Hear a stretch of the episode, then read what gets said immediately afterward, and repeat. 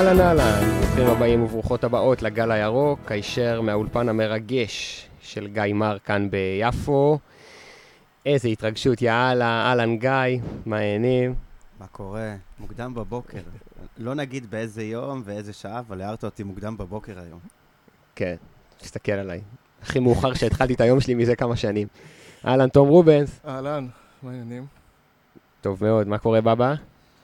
יש כאלה שבוכים שבוקר, אני כבר עוד רגע זה צהריים בשבילנו, אבל בסדר. אני יש איתך, לנו אני... פה איזה אב, אב, אב טרי, לא טרי, אבל איך הוא נכנס עם הקול שלו. אתה מבין, אני... אנחנו בתחרות מי המעריץ הכי גדול פה של האורח שלנו, של הגיבור ילדות שלנו, ונראה לי גם שלכם המאזינים. אהלן אריק בנדו, מה העניינים? אהלן, אהלן, בוקר טוב. בוקר או צהריים? בוקר, בוקר, קמתי כבר ב-7.45. וואי וואי, היינו בטוחים שאתה קם אחריי. לא, לא, איפה, איפה. אנחנו לא בגיל- לא בגיל שקמים מאוחר כבר. גם אני לא בגיל הזה. לא. אנחנו לא בגיל שקמים מאוחר. טוב, אז אה, מה נעשה היום? נדבר עם אריק קצת על הקריירה הארוכה שלו, עד כמה שנצליח, כדי שזה לא ייקח לנו שבע שעות.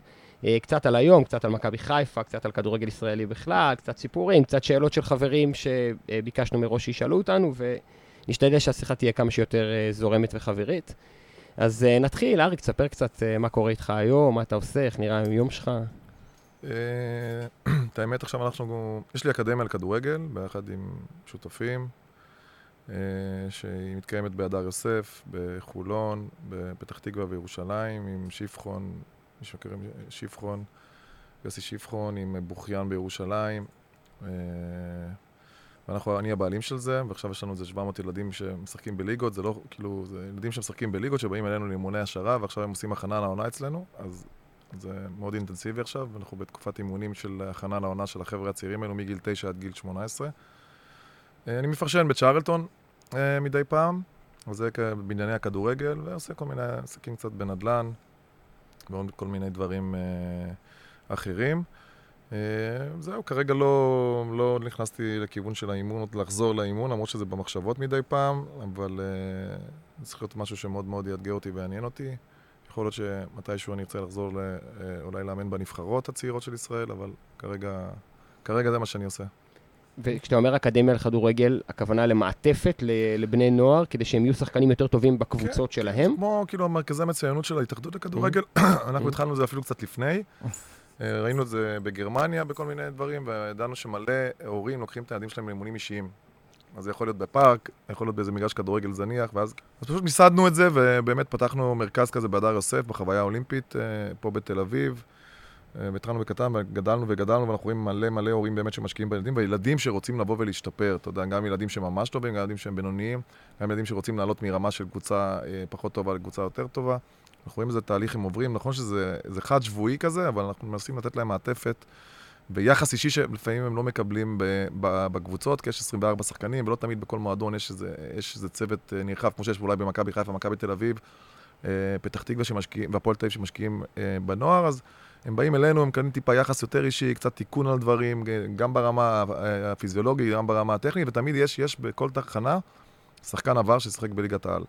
אז אוקיי. מזמברג, שיפחון שעבד אצלנו, מנור חסן, אה, אה, דמארי, והרבה מאוד שמות שלא. נראה לי שהילדים האלו, ב, ב, ב, לא משנה איפה הם לא מתאמנים, פוגשים לפעמים דמויות כאלו, או שחקנים כאלו שעברו כל כך הרבה בכדורגל, ויש להם מה להעביר ברמת, ה, אתה יודע, הדיטלס, הדקויות, ולנסות לשפר אותם אה, כמה, ש- כמה שאפשר. אז אה, הילדים אוהבים את זה, ההורים אוהבים את זה, אנחנו אוהבים לעשות את זה, אז יש איזה חיבור מאוד איזה מאוד... גילאים מדובר?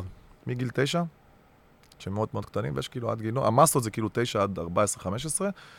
כי, כי בגיל נערים, א', נוער כבר, אז הם מתאמנים חמש פעמים בשבוע, לא תמיד יש להם יום חופשי, ואז יש יום אחד של מנוחה, אבל בגילים הקטנים יש להם שלושה, ארבעה אימונים בשבוע, אז תמיד הם מוצאים יום, יום אחד פנוי להגיע אלינו בשביל לקבל את זה. ואנחנו לפעמים נותנים להם מעטפת של פסיכולוג ודיאטנית, ו, ועוד דברים של כאילו מסביב, אה, דברים תמיד אה. שאתה יודע, ההורים, אנחנו רואים את הצורך, כאילו, ואז אנחנו מנסים לענות ולתת איזה מענה לזה.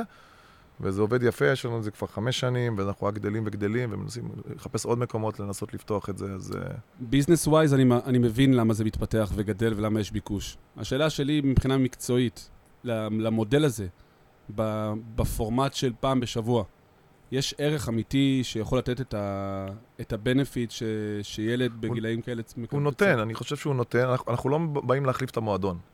זה כמו ילד שהוא לומד בבית ספר והוא הולך לשיעור מתמטיקה, שיעור אנגלית, או הולך לחזק איזה משהו שהוא קצת מרגיש שהוא פחות טוב בו, או רוצה לשפר אותו, אפילו שהוא בסדר בו, והוא רוצה להיות יותר טוב. עכשיו, אין לך את זה לפעמים באמת בשבוע, ואין לך את היחס האישי הזה בקבוצה של 25... 25 ב- ב- ב- אם אנחנו חושבים על החלום הרטוב של כולנו, שיהיה כזה בכל מועדון, צוות של שניים, שלושה מאמנים, אפילו במחלקת הנוער, ומאמן כושר בכל אה, קבוצת נוער. אין את זה, אין את זה. אז אולי במכבי חיפה יש את זה, במכבי תל אביב יש את זה. תקציבית הם יכולים להחזיק מחלקות נוער מאוד מאוד, אה, עם צוותים מאוד טובים, וזה משתפר עם השנים. אנחנו רואים גם את השיפור שאנחנו רואים עכשיו בנבחרת הנוער ובנבחרת הצעירה, ואנחנו רואים את ההישגים, זה, זה, זה לא סתם, זה לא בא מכלום, כי יש השקעה של, מח- במחלקות נוער, יש השקעה של. של ההתאחדות לכדורגל שמשקיעה אה, בדור הצעיר, ואנחנו רואים את השיפור הזה, ואנחנו רואים שקורה משהו, בעיניי, קורה משהו מאוד מאוד טוב. אנחנו לא זוכרים כאילו באמת תקופות כאלו, שזה כמו רנסאנס של הכדורגל, כאילו לפחות ב- ב- בנבחרות היצרות, אני מקווה מאוד שזה ישפיע גם לנבחרת הבוגרת בסופו של דבר, שכל הכישרונות האלו, או ההצלחות שאנחנו רואים בגיל הצעיר, איכשהו נצליח לדחוף את זה גם שזה יגיע לנבחרת הבוגרת ולעשות איזה באמת טורניר גדול אה, בקרוב. גם נותנים לנו הרבה אופציות, כי גם ההגרלות יחסית טובות וגם מגדילים את הנבחרות במונדיאל, מאיזה 24 נבחרות לכמעט כן, 40, אז ככה... משנים את החוקים. שיש יותר סיכוי, יש יותר סיכוי, אבל זה לא משנה, העיקר שנגיע, אתה יודע. בסופו של דבר, אבל אני חושב שאנחנו בדרך הנכונה, וזה, ו- וזה, וזה יקרה, ובקרוב מאוד לדעתי. אתה יודע לייחס את התהליכים הטובים למישהו, להתאחדות, לקבוצות? אני חושב שההתאחדות, מה קרה שבעצם הוביל אני חושב שווילי רוטנשטיין שהיה פה עשה איזה תהליך, כאילו, איך כולם- בתוך הענף אומרים את המשפט הזה? מה?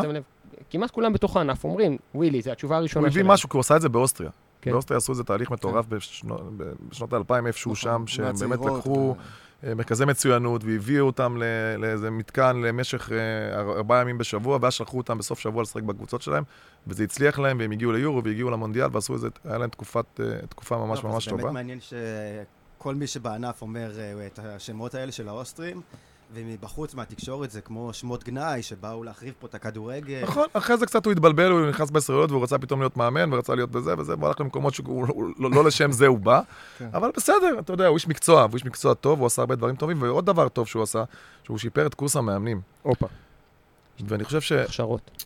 אני הייתי מאמן נבחרת הצעירה אה, לפני שנים, אה, והייתי בקורס בגרמניה אחרי המונדיאל שגרמניה זכתה.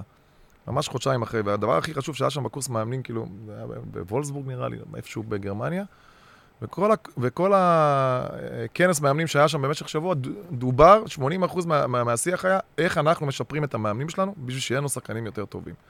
ואנחנו יודעים שמאמנים במחלקות נוער מרוויחים 2,000 שקל, 2,500, וזו עבודה שנייה או שלישית שלהם, והם באים על הדרך, ולא תמיד הביאו ילדים בני 20 ומשהו, מישהו שמחזיק מעצמו, או שהיה שחקן עבר, ולהרוויח 3,000 שקל בשבוע, או...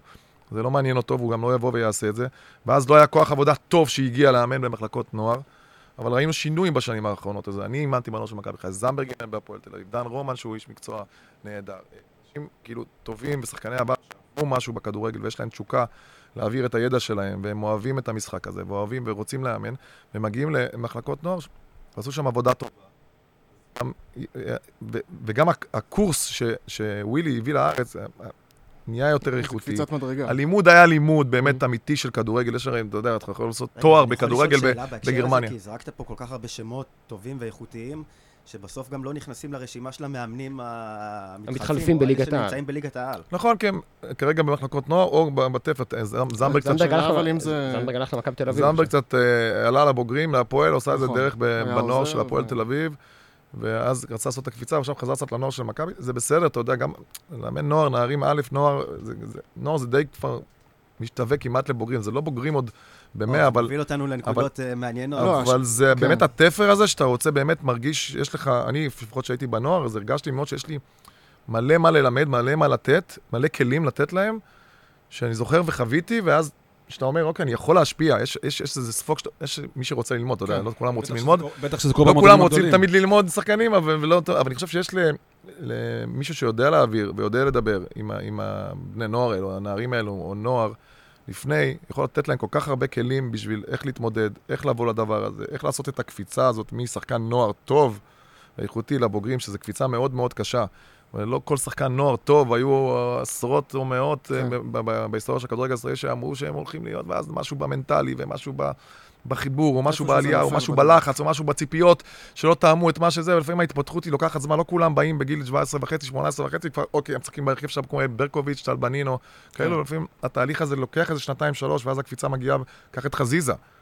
איפה הוא לא היה, וזה, נכון. ובני יהודה, ושחקן בהרכב, ופצע ונפצע, ופתאום הוא עשה פריצה בגיל 24-5, שהיא הייתה קצת מאוחרת, הכישרון תמיד היה שם, אבל, אבל צריך לראות אה, אה, איך הוא פורץ החוצה. בתור ילד צנום וקטן, אז הוא לא לא מצא את הדרך כן, שלו. כן. אנחנו, אנחנו מכירים את זה מהכדורסל הרבה שנים, נכון? אליפויות אירופה של נבחרות עתודה, ואז רוב השחקנים אחרי זה כאוהד ממוצע, אתה אפילו לא מכיר אותם, כי הם לא מצליחים לעשות את השדרוג לרמת, כן. אה, לצורך העניין, לשמור על זרים. נכון. ליגת העל, ובטח לא ברמת יורוליג, והחשש אה, שלי כמישהו שבא מתוך הכדורסל זה שזה מה שיקרה עכשיו לשחקני נבחרת הנוער. שאם הם לא נכון. יקבלו את ההזדמנות, או אם לא תהיה מעטפת מספיק טובה, אבל גם, אם- נכון, וגם לארגונים יש פה, איזה, יש, פה, יש פה את המקום שלהם. בסוף אם אתה מזהה כישרונות שיש להם את הפוטנציאל, וראינו, יש שחקנים פוטנציאל, אני, אני ראיתי את המשחק של ישראל-ברזיל והתמוגגתי. כי אתה אומר, היינו פיזית יותר טובים מהם. היינו כן. טכנית יותר, יותר שזה טובים. מפתיע מאוד. כן. היינו טכנית יותר טובים במשחק הזה, בפעולות פשוטות של, של צ'יפ, של כדור ארוך, של מהמם. פס, עצירה, היינו יותר טובים. נכון. וגם בכדורגל עצמו, בהנעת כדור, כן, בתבניות, כן, כן, אמרתי, אבל וואו, גם טקטית היינו שם טובים. זה מה שהרשים, גם אם היינו מפסידים. כאילו, זה מה שהרשים אותי, היינו יותר טובים, שלטנו במשחק, לחצנו גבוה, לא היינו איזה באיזה בונקר, גנבנו גול וחצי, ואמרנו, יאללה, וואי, איזה מזל, ניצחנו את ברזיל. כן, זה, אבל זה שונה מהמשחקים לפני זה.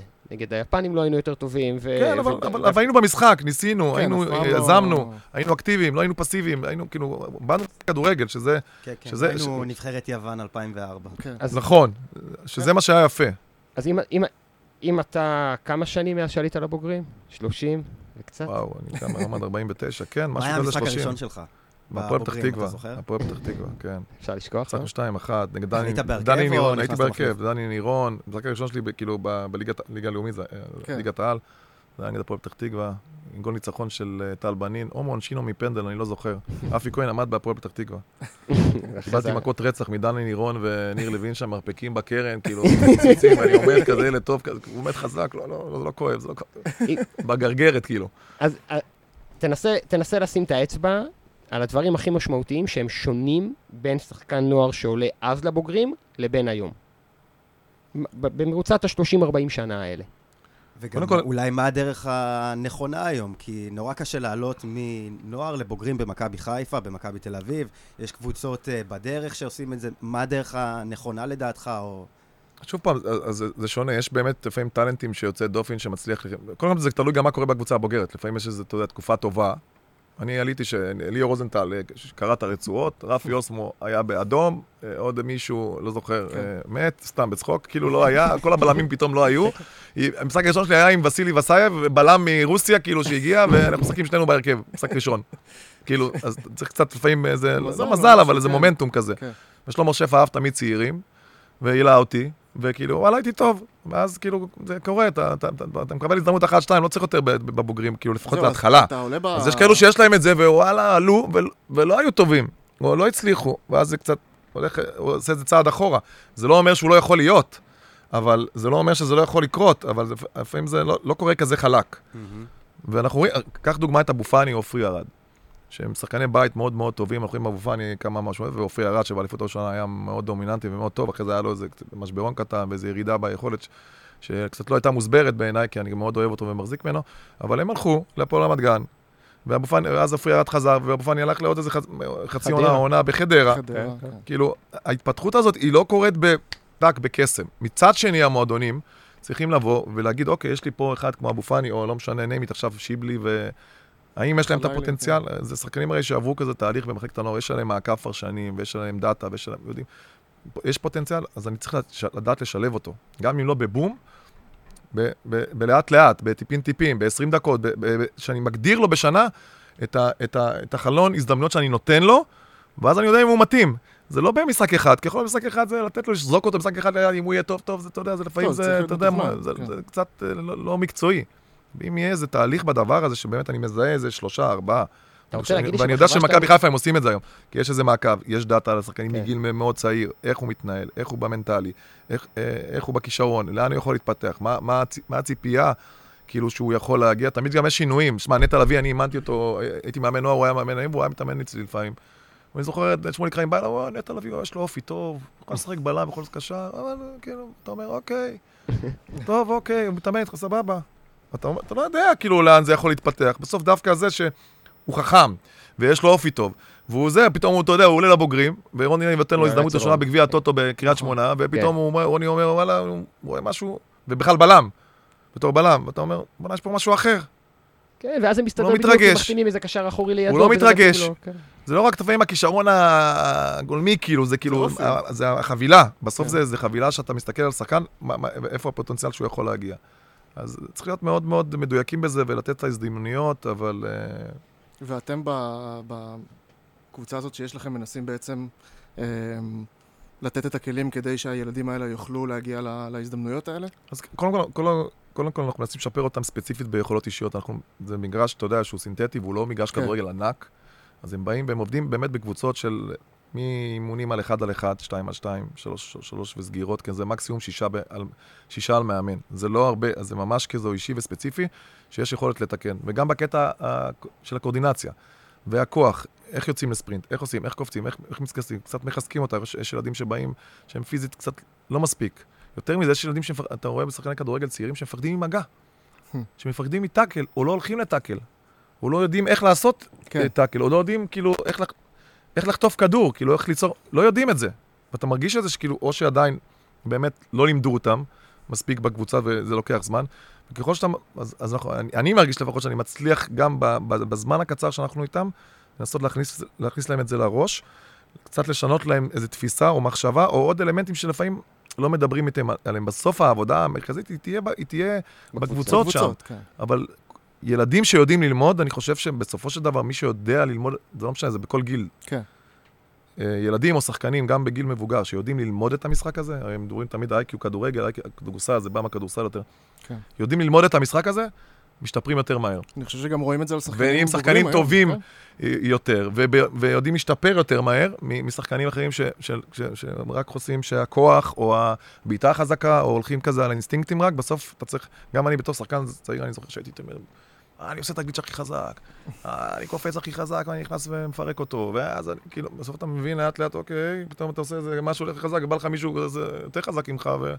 אוקיי, מה אני עושה איתו? איך אתה מגיב לזה? גם פעם, בא פעם מישהו שהוא קצת יותר גבוה ממך, כן. וכאילו, כן. אז מה אני עושה איתו? לא מספיק רק, ה- ה- ה- אתה יודע, על האינסטינקט. וכן. אתם מוציאים גם מדדים ואינסייטים מהשחקנים מן הסתם, נכון? כן, יש לנו, כן. אתם משתפים אותם, נגיד, שחקנים טיפה יותר בוגרים, כי בילדים זה, זה חשוב, אבל אה, השאלה שלי היא כאילו, יש ממשק בין, המו, בין המועדונים לפעילות שקורית אצלכם, או שזה פחות. שתי גופים חיצוניים? פחות, הם, הם מפרגנים לנו כאילו, אבל הם לא יכולים לפרגן כזה ב- בפומבי ולהגיד, מדי, אוקיי, להורים, קחו אותם לאפקס, לאקדמיה של ארגונדו ושזה וזה. הם לא יגידו את זה, כי אז יגידו, אוקיי, אנחנו לא עושים מספיק עבודה טובה, כאילו. וזה בסדר, כולם מודעים לזה, כי גם מי שלא בא אלינו, אז הולך למאמן אישי כזה או אחר. יש הרבה כאילו שמאמנים כזה יותר, אנחנו כבר כזה קצת גוף יותר, כזה שבאמת... אה, אילן סלע עוד הרבה- בענף? וואי, אילן סלע היה אדיר, את האמת, וואו, וואו, אגדה, איזה דמות. אגדה, אגדה של כושר גופני. אז בואו נדבר באמת על, אה, קצת על ההבדלים בין נוער לבוגרים. אה, אימנת נוער במכבי חיפה, פעמיים, לא? כן, אימנת בוגרים במכבי חיפה, כן, אחרי שבאת מהנוער. נכון. סיטואציה... אה, נשמע קצת מוכרת דומה. קצת. מוכר. כן. קצת דומה, אה, אבל קצת גם שונה, כי אני קצת, אני, אני, אני, לא, קודם כל היית שחקן. גם כן. הייתי שחקן מכבי חיפה המון שנים, הכרתי את המערכת, הכרתי הרבה יותר. שמע, אה, יש פה, אין ספק שיש הבדל עצום בין להיות מאמן נוער ל, ל, למאמן בוגרים, ובמיוחד במכבי חיפה זה כאילו, זה להיות ומה כמו... מה ההבדל הכי גדול? זה כמו למנכ"ל חברת הייטק, אה, מנכ"לת וויקס נראה לי, כאילו, אתה אוקיי, יודע, סתם. ברמת ניהול האגו, ברמת... גם אה, ניהול האגו, גם. הכוכבים, גם הלחץ שיש מסביב, גם הארגון הזה שקורה, גם, אתה יודע, עכשיו אירופה, ומוקדמות, ושחקנים, ומגיעים, ובאמת פיגורות, ולנהל אותם, ואיך עושים את זה, וזה לא רק את ה... זה לא רק את השחקנים, זה את הצוות, וזה זה, זה באמת להיכנס לנעליים, קודם כל גם הוא נכנס לנעליים מאוד מאוד גדולות, ואחרי שנים מאוד מאוד טובות. כן. ובואו קודם, כל נאחל לו בהצלחה, כולם כזה אומרים, מה, מה, מה יהיה, וכבר מה יהיה, כי אתה יודע. באמת, אה, החלטה קצת מפתיעה, אבל זה קרה בעבר עם מאמנים צעירים. זה קרה עם רוני לוי, זה קרה איתי. הופתעת מההחלטה של מכבי חיפה? קצת, אני מודה, אני הייתי בטוח שרן בן שמעון, כאילו, אה, מגיע לו, כאילו, לאמן את הקבוצה, כאילו, ולהגיע ל... אני חושב שאם אנחנו מדברים על מאמן ישראלי, כן. אני חושב שאם היה מישהו שכאילו עכשיו מגיע לו לקבל את התפקיד הזה, אני חושב שזה היה רן בן שמעון, אבל מכבי חיפה חשבו אחרת, וגל אלברמן כאן כמובן חשב אחרת, והם הולכים לאיזה תהליך, ואני חושב שהיום יש במכבי חיפה, כאילו, המועדון בשנים האחרונות התפתח קצת, ב, גם ברמה של מה שקרה בסמי עופר עם הקהל, והוא כן. נהיה כזה משהו באמת עוצמתי, ו... תמיד הוא היה מועדון, אבל הוא נהיה מועדון, למועדון כדורגל. מועדון, תמיד הוא היה מועדון. כן. כאילו, ינקלה תמיד אה, הביא סטנדרטים של אירופה, נכון. ואני זוכר, עבר גם שנות ה-90 וגם 2000, היינו אוקיי, מועדון. אתה יכול להגיד איך זה בא לידי ביטוי? יכול להגיד לך כאילו, שבמנצ'סטר-? במנצ'סטר היו, שברנו שיא, היו עשרת אלפים, שעוד נכון. לא היה אינסטגרם ולא היה עוד, כן. אה, לא יודע מה היה שם, אתה יודע, וזה. אז הגיעו גם למנצ'סטר בשנת 2002 אה, עשרת אלפים איש. לא, אבל נגעת בנקודה מעניינת של מכבי חיפה, או ינקלה תמיד רצה לשים את מכבי חיפה בתור מועדון, בתור רמה מעל. איך זה בא לידי אז הוא ביטוי? שם, בתנאים שהיו לשחקנים, במעטפת שהוא נתן למאמנים, בציוד, בעזרים, ב-GPSים שתמיד היינו בין הראשונים, שם, בטכנולוגיות, ש- שהיום, ומערך הסקאוטינג שהוא הקים, שהוא היה אדיר, וזה בא לידי ביטוי בשינויים המהירים שהיו בשנים האחרונות. קח פלניץ' שעוזב, פתאום בום, מנחיתים שני... קרה מהר, זה קרה טוב, וזה, וזה היה כבר, היה משהו מוכן בצד. מהמם. לעומת אם תיקח את המהלך שעשו מכבי תל אביב עם גלוך, והם הביאו כן. שחקן ספסל בן 19, לכנף בכלל. שלא כן. קשור בכלל, כאילו, במה שהם היו צריכים, כאילו, כאילו, לא הבינו, שלא, כאילו, לא קשור. אז אתה אומר, אתה ראית שפה לא, אה, לא היו מוכנים, ואתה רואה שבמכבי חיפה היו מוכנים big time עם אצילי, מהלך באמצע העונה, למרות שהקבוצה הייתה במקום הראשון, טאק, בוא נביא את אצילי, טאק, ש- ש- שהביא, שדרג ו- ועשה את מה שעשה, וגם עשה כמה שנים אחרי זה. אז כאילו, המהלכים שמכבי חיפה הצליחה לעשות, בשנים האחרונות מראה ש- מראה שיש איזה ארגון שעובד שם, מאחורי הקלעים, מעבר למה שהמאמן עושה בפועל ביום-יום, עובדים שם, יש סקאוטינג, יש מעקבים, אה, אה, יודעים מה עושים, חושבים קדימה, מכינים תוכניות מגירה ל, ל, למצבים כאלו ואחרים, וזה הצליח להם. אני מקווה שמהשינויים הקיצוניים שקורים עכשיו בקיץ, הם, אה, הם מאתגרים, הם מאתגרים, אה, לא יהיה פשוט, כאילו.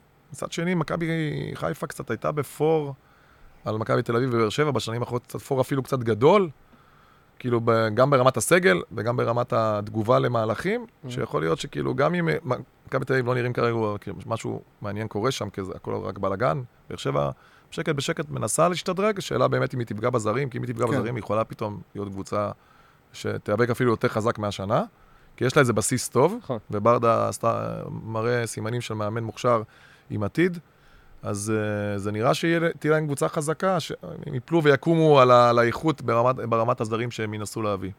בוא נדבר רגע על התקופה שלך בבאר שבע נגד מכבי חיפה. אוקיי, רגע, לפני, לפני, קצת חיפה, קצת חיפה, ובהקשר של, אה, של מסאי, מעניין אותי גם. בבקשה. אה, אוקיי. שלך, אחי. היית היום, אה, אולי גם זה קרה, אני לא יודע, אבל בהנחה שאני לא יודע שזה קרה, אם אתה מקבל היום איזושהי הודעה מאלברמן או שיחת טלפון, בוא נשב, ניפגש לקפה, אני משער שאתה נפגש איתו. כי, אתה- כן, כי אתה נפגש עם אנשים שמזמינים כן. אותך לרוב. אה, והוא אומר לך, אני רוצה אותך בפרויקט הזה, כ- כ- בשפה שלי, כתומך לחימה. אנחנו רוצים פה לעשות מהלך מהסוג הזה. אתה, זה משהו ש, שיכול לעניין אותך, שאתה אומר, אני רוצה להיות מאמן כדורגל, שתגיע ההזדמנות קודם הבאה. כל אני, אני יותר באופי שלי מאמן, וגם האפיזודה שעשיתי עם רוני בתור עוזר, זה היה כזה כאילו, כזה רוני, וזה רוני כזה, מין איזה אוטוריטה כזה, הוא היה מאמן שלי, והשחקתי איתו, לקחנו אליפויות ביחד, גם בתור מאמן וגם בתור שחקן, אז כאילו זה, היה לי איזה משהו כזה, אמרתי, יאללה, סבבה, מתאים לי כזה. אני פחות באופי שלי אה, אה, רוצה את הפוזיציה הזאת של עוזר. לא שאני חושב שזה זה פחיתות כבוד או משהו כזה, אבל אה, זה, זה לא, זה, קודם כל זה לא קרה, והיה לי שיחות עם מכבי חיפה, היה לי מחשבה על זאת, על העניין הזה של לחזור אולי למועדון באיזה תפקיד כזה, תומך לחימה, כמו שאתה אומר, לא משנה איך נקרא לזה, לצוות, אם היה בא מאמן זר, או פתאום אולי עם רעלה היה מגיע, אני חושב שעם דגו זה, לא. שאני מעריך אותו ואני מאחל לו הצלחה מרובה, אה, פחות, כאילו, זה לא, לא נראה לי כאילו משהו שזה, אבל אתה יודע, אם היה איזה משהו שמתפתח ושיחה, אז אין לדעת, אני לא, אני לא בן אדם שפוסל דברים לפני שאני שומע מה... מה הכוונות, אבל uh, זה לא היה על הפרק, אז כאילו זה קצת כזה, אבל באמת... זה- uh, אתה, לא, אתה לא שולל את האפשרות שאתה... מכבי חיפה זה מקום לעבוד בו לא רק בתפקיד המאמן. לגמרי לא, לגמרי לא, לגמרי לא. קודם כל, אני אוהב את המועדון הזה, אתה יודע, זה חלק ממני, אני, אתה יודע, זה, אני גדלתי שם מגיל אפס, אתה יודע, ביציעים שם של קריית אליעזר, מסתכל על הבוגרים וחולם להגיע לצד השני. וגם כשהייתי קצת בצד השני, כבר הייתי בצד השני, עוד נתנו לי, אה, נתנו לי להתלבש בנוער וללכת להתאמן בבוגרים, ככה חינכו אותנו במכבי חיפה. אתה- עוד לא, אתה לא, לא שם, ת- תתלבש פה ותלך לשם. ת- אז כאילו, שזה, קיבלנו חינוך טוב שם. יש שחקנים שהסתכלת עליהם מהיציע ושאמרת, אני רוצה להיות כזה? היה שם קלינגר עוד, ואבירן, ורוזנטל, רון גיבול, כן, ולי- כן. וליאור רוזנטל כזה, זה כאילו, ואנחנו כאילו, החדרי הלבשה של מחלקת הנוער היו בקריית אליעזר, בצד השני, כאילו. אוקיי. אז כאילו היינו מתלבשים ביציע, באינו, לא היה חדרי, היה שם שני חדרי הלבשה אולי וחצי, כאילו, לא יודע. אז היינו, אם לא היה חורף קשה, אז היינו יושבים ליציע, מתלבשים ביציע לפני האימון, ואז הולכים קצת, או נוסעים לקצב באוטובוס לאימון, או מתאמנים שם במ- במגרש שהיה... שמע, זה היה לי עצוב, דרך אגב, הייתי בחיפה, אני חייב להגיד לך. מה, בשכונה אני החדשה עובר- של... קשה לעבור לא שם, נכנסתי קשה. לשכונה, אבל עברתי על הכביש הראשי יואו. שעובר, קשה לעבור שם. השווארמות שם, כן. ואני מסתכל עליי, אני אני לא מאמין שזה... אני לא מאמין, כאילו. אין לא, תשמע, אה. כאילו זה... לא, זה כאילו צב- צבט לי, כן. זה צבט לי בלב, זה לא, זה לא הגיוני. בניונים גם מכוערים, כאילו, לא לא, לא, לא, עזוב, באמת. איזה שכונת יוקרה, אני לא יודע. אני כאילו, סבא וסבתא שלי מקריית אליעזר, ואני כאילו הייתי נוסע אליהם כל שבת, וכאילו חלק לא יודע. מהסיבות שאתה יודע, כאילו, כל האווירה קלות- באיזה מסביב. קלות עושים אצטדיונים? אתה יודע, גם אם היו עושים איזה כאילו, היו כלום. עושים איזה אצטדיון אתלטיקה כזה, לא יודע, או אצטדיון ש... לא יודע, הנוער היה משחק שם. כן. מחלקת הנוער הייתה משחקת שם, נגיד. כן. זה היה יכול להיות נחמד דווקא, דרך היה אגב. מהמם, זה... נכון, והיו עושים איזה מסלול אתלטיקה מסביב, שכאילו... שיהיה מי- משהו, מי כן. הורס? מי הורס כזה אצטדיון זה- כזה? זה- כאילו, זה- fucking היסטוריה, כאילו, זה... ממש. זה כבר שיח רחב יותר. נכון, אבל אני, אתה יודע, אני, לא. גר בתל אביב הרבה- שנים, ואני, זה לא יצא לי הרבה לעבור שם, אבל יצא לי, הייתי בחיפה, זה פשוט, זה עצוב, זה עצוב לעבור שם. הסתכלתי על. זה, לא יודע, דיברתי עם חברים שאמרתי, זה, כאילו, לא- לא, זה לא הסתדר לי, כאילו. הרגשתי כאילו שאני במקום אחר פתאום. ממש. זה היה ממש עצוב, ממש, יואו. איך לא הפגנו שם לפני הזה? לא הפגנו לפני ההריסה, לא מבין את זה. לנו יש איפה היית, בבא? איפה. היית? הם לקחו את כל האנשים לקפלן, לא נשאר אנשים להפגין. כן. תל אביב עם כולם. אז אה, כולם- פה יודעים שאבא של אריק היה שחקן במכבי חיפה? זה לא שקראתי את זה בוויקיפדיה, זה מדובר, זה מוכר, נכון? כן, כן, מוכר. כן, גם אבא שלי חיפאי ידוע, כאילו, מוכר שם עוד... אה, אבל כן, אבא שלי היה שחקן כדורגל. היית במשחקים שלו? לא במכבי חיפה, כי הוא אחרי- הוא הוא שיחק משנת ה-70 עד 75 במכבי חיפה. הוא גם נתן כמה גולים כזה, היה משחק קשר טכני כזה. הוא עשה גול, ניצ... גול שוויון, נראה לי, או ניצחון, עם פעם- בדרבי חיפאי פעם, כזה בדקה 90. יש לי איזה קטעי עיתונות כאלו של, של זה. אה, יש לי זיכרון רק שהוא שיחק אחרי זה בהפועל תל חנן. שהם היו, אחרי שהוא עזב את חיפה, הפועל תל חנן היו בליגה? הם היו גלידת בליגה ארצית, דרך כן. אגב, הם היו בליגה ארצית. שנייה. כאילו שזה ליגה לאומית של היום. כן, הליגה השנייה. כן. אז, אה, ושם יש לי איזה זיכרון, פעם מהיציע כזה, ומחדר הלבשה, שאני רואה מלא נעלי כדורגל בתחבושות של כאילו שחקנים בוגרים, אני בן חמש כזה אולי, בן ארבע, חמש. אז זה, זה הזיכרונות שיש לי כזה, כאילו, מהכדורגל שלו, כאילו, אבל לא, לא ראיתי אותו משחק. ראיתי אותו אחרי זה משחק קט רגל, אה, ובים, שהם כזה יחפים שם, כזה ב... בחוף הכרמל כזה, אחרי זה בגיל שהוא יותר מבוגר, אבל לא... אבל כן, אנחנו משפחה, של מכבי חיפה, מ- אח שלי שיחק מכבי חיפה, אבא שלי שיחק שם, כל המשפחה שלנו אוהדי מכבי חיפה. אתה יכול להגיד על עצמך שאתה אוהד מכבי חיפה? למרות שזה 2023, לא נכנסים להגדרות, אבל... אני יכול להגיד שאני, אני יכול להגיד שאני מכ- שאני מכבי חיפה, שאני. חלק ממכבי חיפה. כן. אה, זה לא משנה, כאילו, ההגדרה, כאילו, אתה יודע, אפשר לתת מלא הגדרות לאיך איך שתקרא לזה. כי זה, כאילו, זה, זה הבית שלי, גדלתי שם, אני מכיר את העיר, אתה יודע, הייתי עם הילדים שלי במשחק נגד פריס סן ג'רמן, לא יודע אם פגשתי אותך, והלכתי כזה מהחניון, למטה כזה הולכים ברגל, ואני הולך עם הילדים, וכאילו אני, כאילו, עזוב שזה היה להם מרגש, וכאילו, הלכתי כזה, כאילו הייתי כמו, כל שנייה עוצר, כאילו, או להצטלם, או, או אנשים שבאו, כן. ואמרו, אה, ולא, אני מכיר את כולם, אני מכיר אותם כאילו איזה 30 שנה אחורה, כאילו, הם רק בפרצופים יותר מבוגרים. אז כאילו זה היה מטורף, כאילו, אני, אני לא מגיע הרבה לסמי עופר, אני מגיע מדי פעם, אבל כאילו, זה, הפעם כאילו זה היה כזה, כזה, יצא לי לעבור בין מלא אנשים. כן, זה זה היה היה אירוע חגיגי זה גם. היה אנשים אירוע- הגיעו כאילו, זה היה. מטורף, כאילו, אני מכיר את כולם, 90% הכרתי את כולם, כאילו, זה מטורף. אז כאילו, זה היה מרגש ברמות, הילדים התרגשו גם, שכולם כזה קפצו עליו והצטלמו, כזה לא הבינו מה קורה, כזה, כזה, כזה... למה, זה לא ביום-יום שלהם? אה? הם הילדים של אריק בנאדו. לא, כן, זה פה בתל אביב, אבל פתאום באצטדיון זה היה קצת יותר כזה אינטנסיבי אינטנס. כזה, לא, זה האמת היה שהיה שם סצנה מצחיקה, כי היו הרבה דמויות מהעבר שבאו למשחק. אני זוכר שישבנו בבירה לפני המשחק, וכאילו, כולם הלכו לאמשה, כאילו, להצטלם איתו כן. ולהרים איתו בירות, כאילו, וזה... אז כאילו, באמת זה זה- זה איזושהי חוויה שהייתה... הרגישה כמו איזו מסיבה של מכבי חיפה, נכון. של כאילו, אתה יודע, לקחת עכשיו 30 שנה, או whatever, כל אחד והמסלול שלו, לאיזה חגיגה אחת מזוקקת. זה באמת זה- היה זה- אירוע... זה היה מדהים. ואת האמת. זה אחד הרגעים, אני בזמן האחרון, כאילו, בשנים האחרונות לא כזה, תמיד יש לי חשק לשחק כדורגל כזה, משחק יותר טניס ופאדל, אבל כאילו, כשהגעתי לאצטדיון נגד פריז, אמרתי, מצאנו מי "טוב, משחק אני עוד פאדל, רגע- למה משדרים את זה קופץ, אני עוד רגע קופץ למגרש ואומר לקטן, בוא, נעשה חימום לפני המשחק הזה. כאילו, אבל אה, זה היה לי- חשק כאילו פתאום להיכנס למגרש חבל על הזמן. ועוד משהו מרגש היה לי עם האוהדים, היה בטורינו, אני ולקחו אותנו לטורינו, ינקלה הזמין אותנו אה, למשחק בטורינו כזה, מהמם. אותי ואת הדורם קייסי, ולהיות עם הקבוצה במלון. ומה שהיה שם עם הקהל בטורינו זה היה פסיכי, כאילו, כן, זה מטורף. היינו שם. כולם. זה מדהים, כאילו, זה היה וואו, באמת. וואו ברמות. היה לי קטע מרגש שם גם עם שני האוהדים, שבא לי איזה בחור, בן, ש- לא יודע, 35 כזה, ועוד עם האח שלו, בן, לא יודע, בן 20 או משהו, שהוא מראה לי תמונה שלנו, הוא מראה לי תמונה של, שלי ושלהם, ב, לפני 20 שנה במנצ'סטר. וואו. כאילו, ואנחנו עושים תמונה כאילו עוד פעם, זה, היה- זה היה כאילו, אמרתי, או, פה, משהו פה כזה, כאילו, היה מטורף, כאילו, ומרגש היה לראות את זה, איזה עוצמות יש לקהל של מכבי חיפה, לא משנה איפה, איזה עיר, באיזה מקום, מגיעים, אני חושב שבאמת, מה שקורה עם הקהל של מכבי חיפה, ואני מרגיש שזה דווקא פה מתל אביב, וגם אתם פה חיים במרכז, זה כאילו, זה, זה, זה, לא, זה, לא, זה לא דבר רגיל, זה אירוע. זה זה ממש אירוע. גם בפומו שיש לעובדים להגיע, גם באנשים שכאילו אה, רוצים להיות חלק מהדבר הזה, גם בצמיחה של הקהל עוד, וזה, אנחנו כאילו משתלטים פה כן. על המדינה, בכל מקום יש לנו פה, זה, יש לנו תא, ממש. יש לנו תא, כמו שאומרים. כן. אבל זה, זה מדהים, כן, זה מדהים. נראה לי שבהרבה סיפורים מרגשים של אוהדים, יש פה. יש פה הזדמנות לסגור פינה עם אריק, איזה חוב קטן כן. שיש לי אליו. שחק, שחק, אחי, זה שלך. אז אה, לא יודע אם אתם זוכרים, אבל אריק אה, במאי 2011, זה היה המשחק האחרון שלו נגד אה, בני יהודה, נכון. וזה עוד היה ממש בהתחלה שלי באדידס, עוד לא הייתי בתפקידים של השיווק והכדורגל, הייתי, עבדתי בחנות בנמל, אז היה אביהו. נכון. אריק היה משחק כל הקריירה עם, עם, עם קופה מונדיאל, נעליים הכי מיתולוגיות של... עד היום דקל קנן לא מוכן להחליף אותם לשום דגל אחר גם כן. היינו הופכים אותם, הייתה תקופה שהיינו הופכים את זה גם לסטופקס, כאילו. נכון. כן, לא... כן. כן, היו חותכים את הפקקים האחוריים, ועושים איזה... מאיר מאפסנאי של בית"ר ירושלים. זה המצאה שלו. זה המצאה שלו, אמיתי. וואלה.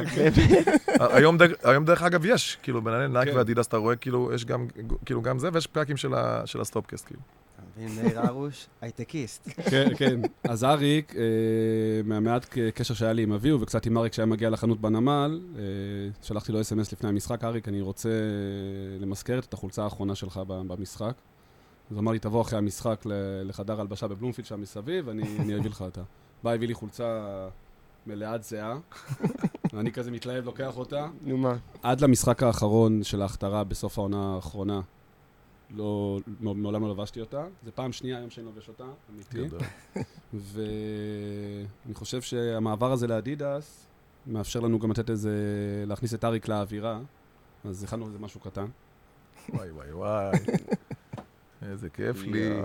החולצה שהושקה אתמול. דרך אגב, אני מאוד אוהב אותה. כן, גם אנחנו. ראיתי אותה בתמונות, וואי וואי וואי, איזה כיף. וואי, וואו.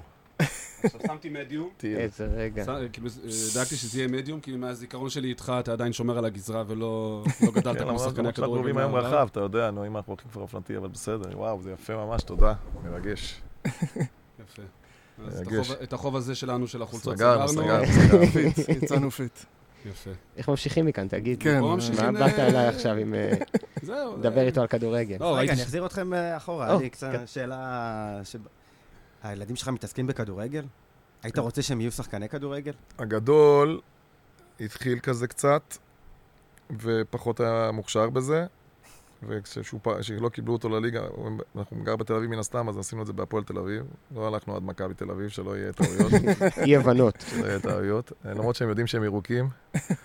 אה, ואז הוא פרש והיה באיזה מסבר חודש כזה, רק בכה לי, איך לא הצלחתי לעלות לליגה וזה וזה. עכשיו הקטן שלי כאילו פרטט עם זה, עשה עם זה, ועכשיו הוא כזה גם כזה במפ... כאילו אמור ל- להתקבל אה, לליגה של הפועל תל אביב.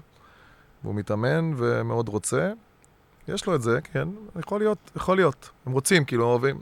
ואתה אני לא רוצה? לוחץ אותם כאילו יותר מדי, כאילו, לא לחצתי יותר מדי, אבל כשהם שם כבר, אז אני קצת כאילו מנסה כאילו לכוון אותם, או לתת... אתה כאילו מתחיל להיכנס לסרטים של האבא ביציע שצועק כאילו על המשחק? אני יכול להתעצבן, אני מודה שקיללתי אותו. כמה פעמים שהייתי ביציע וזה, כאילו, אני כן. לא, אני לא דוחף יותר מדי שיהיה שחקן, כמו שאני רוצה להסביר להם, או להסביר עכשיו לקטן, כי הגדול כבר בסקייט, הוא איזה אלוף סקייט נהיה.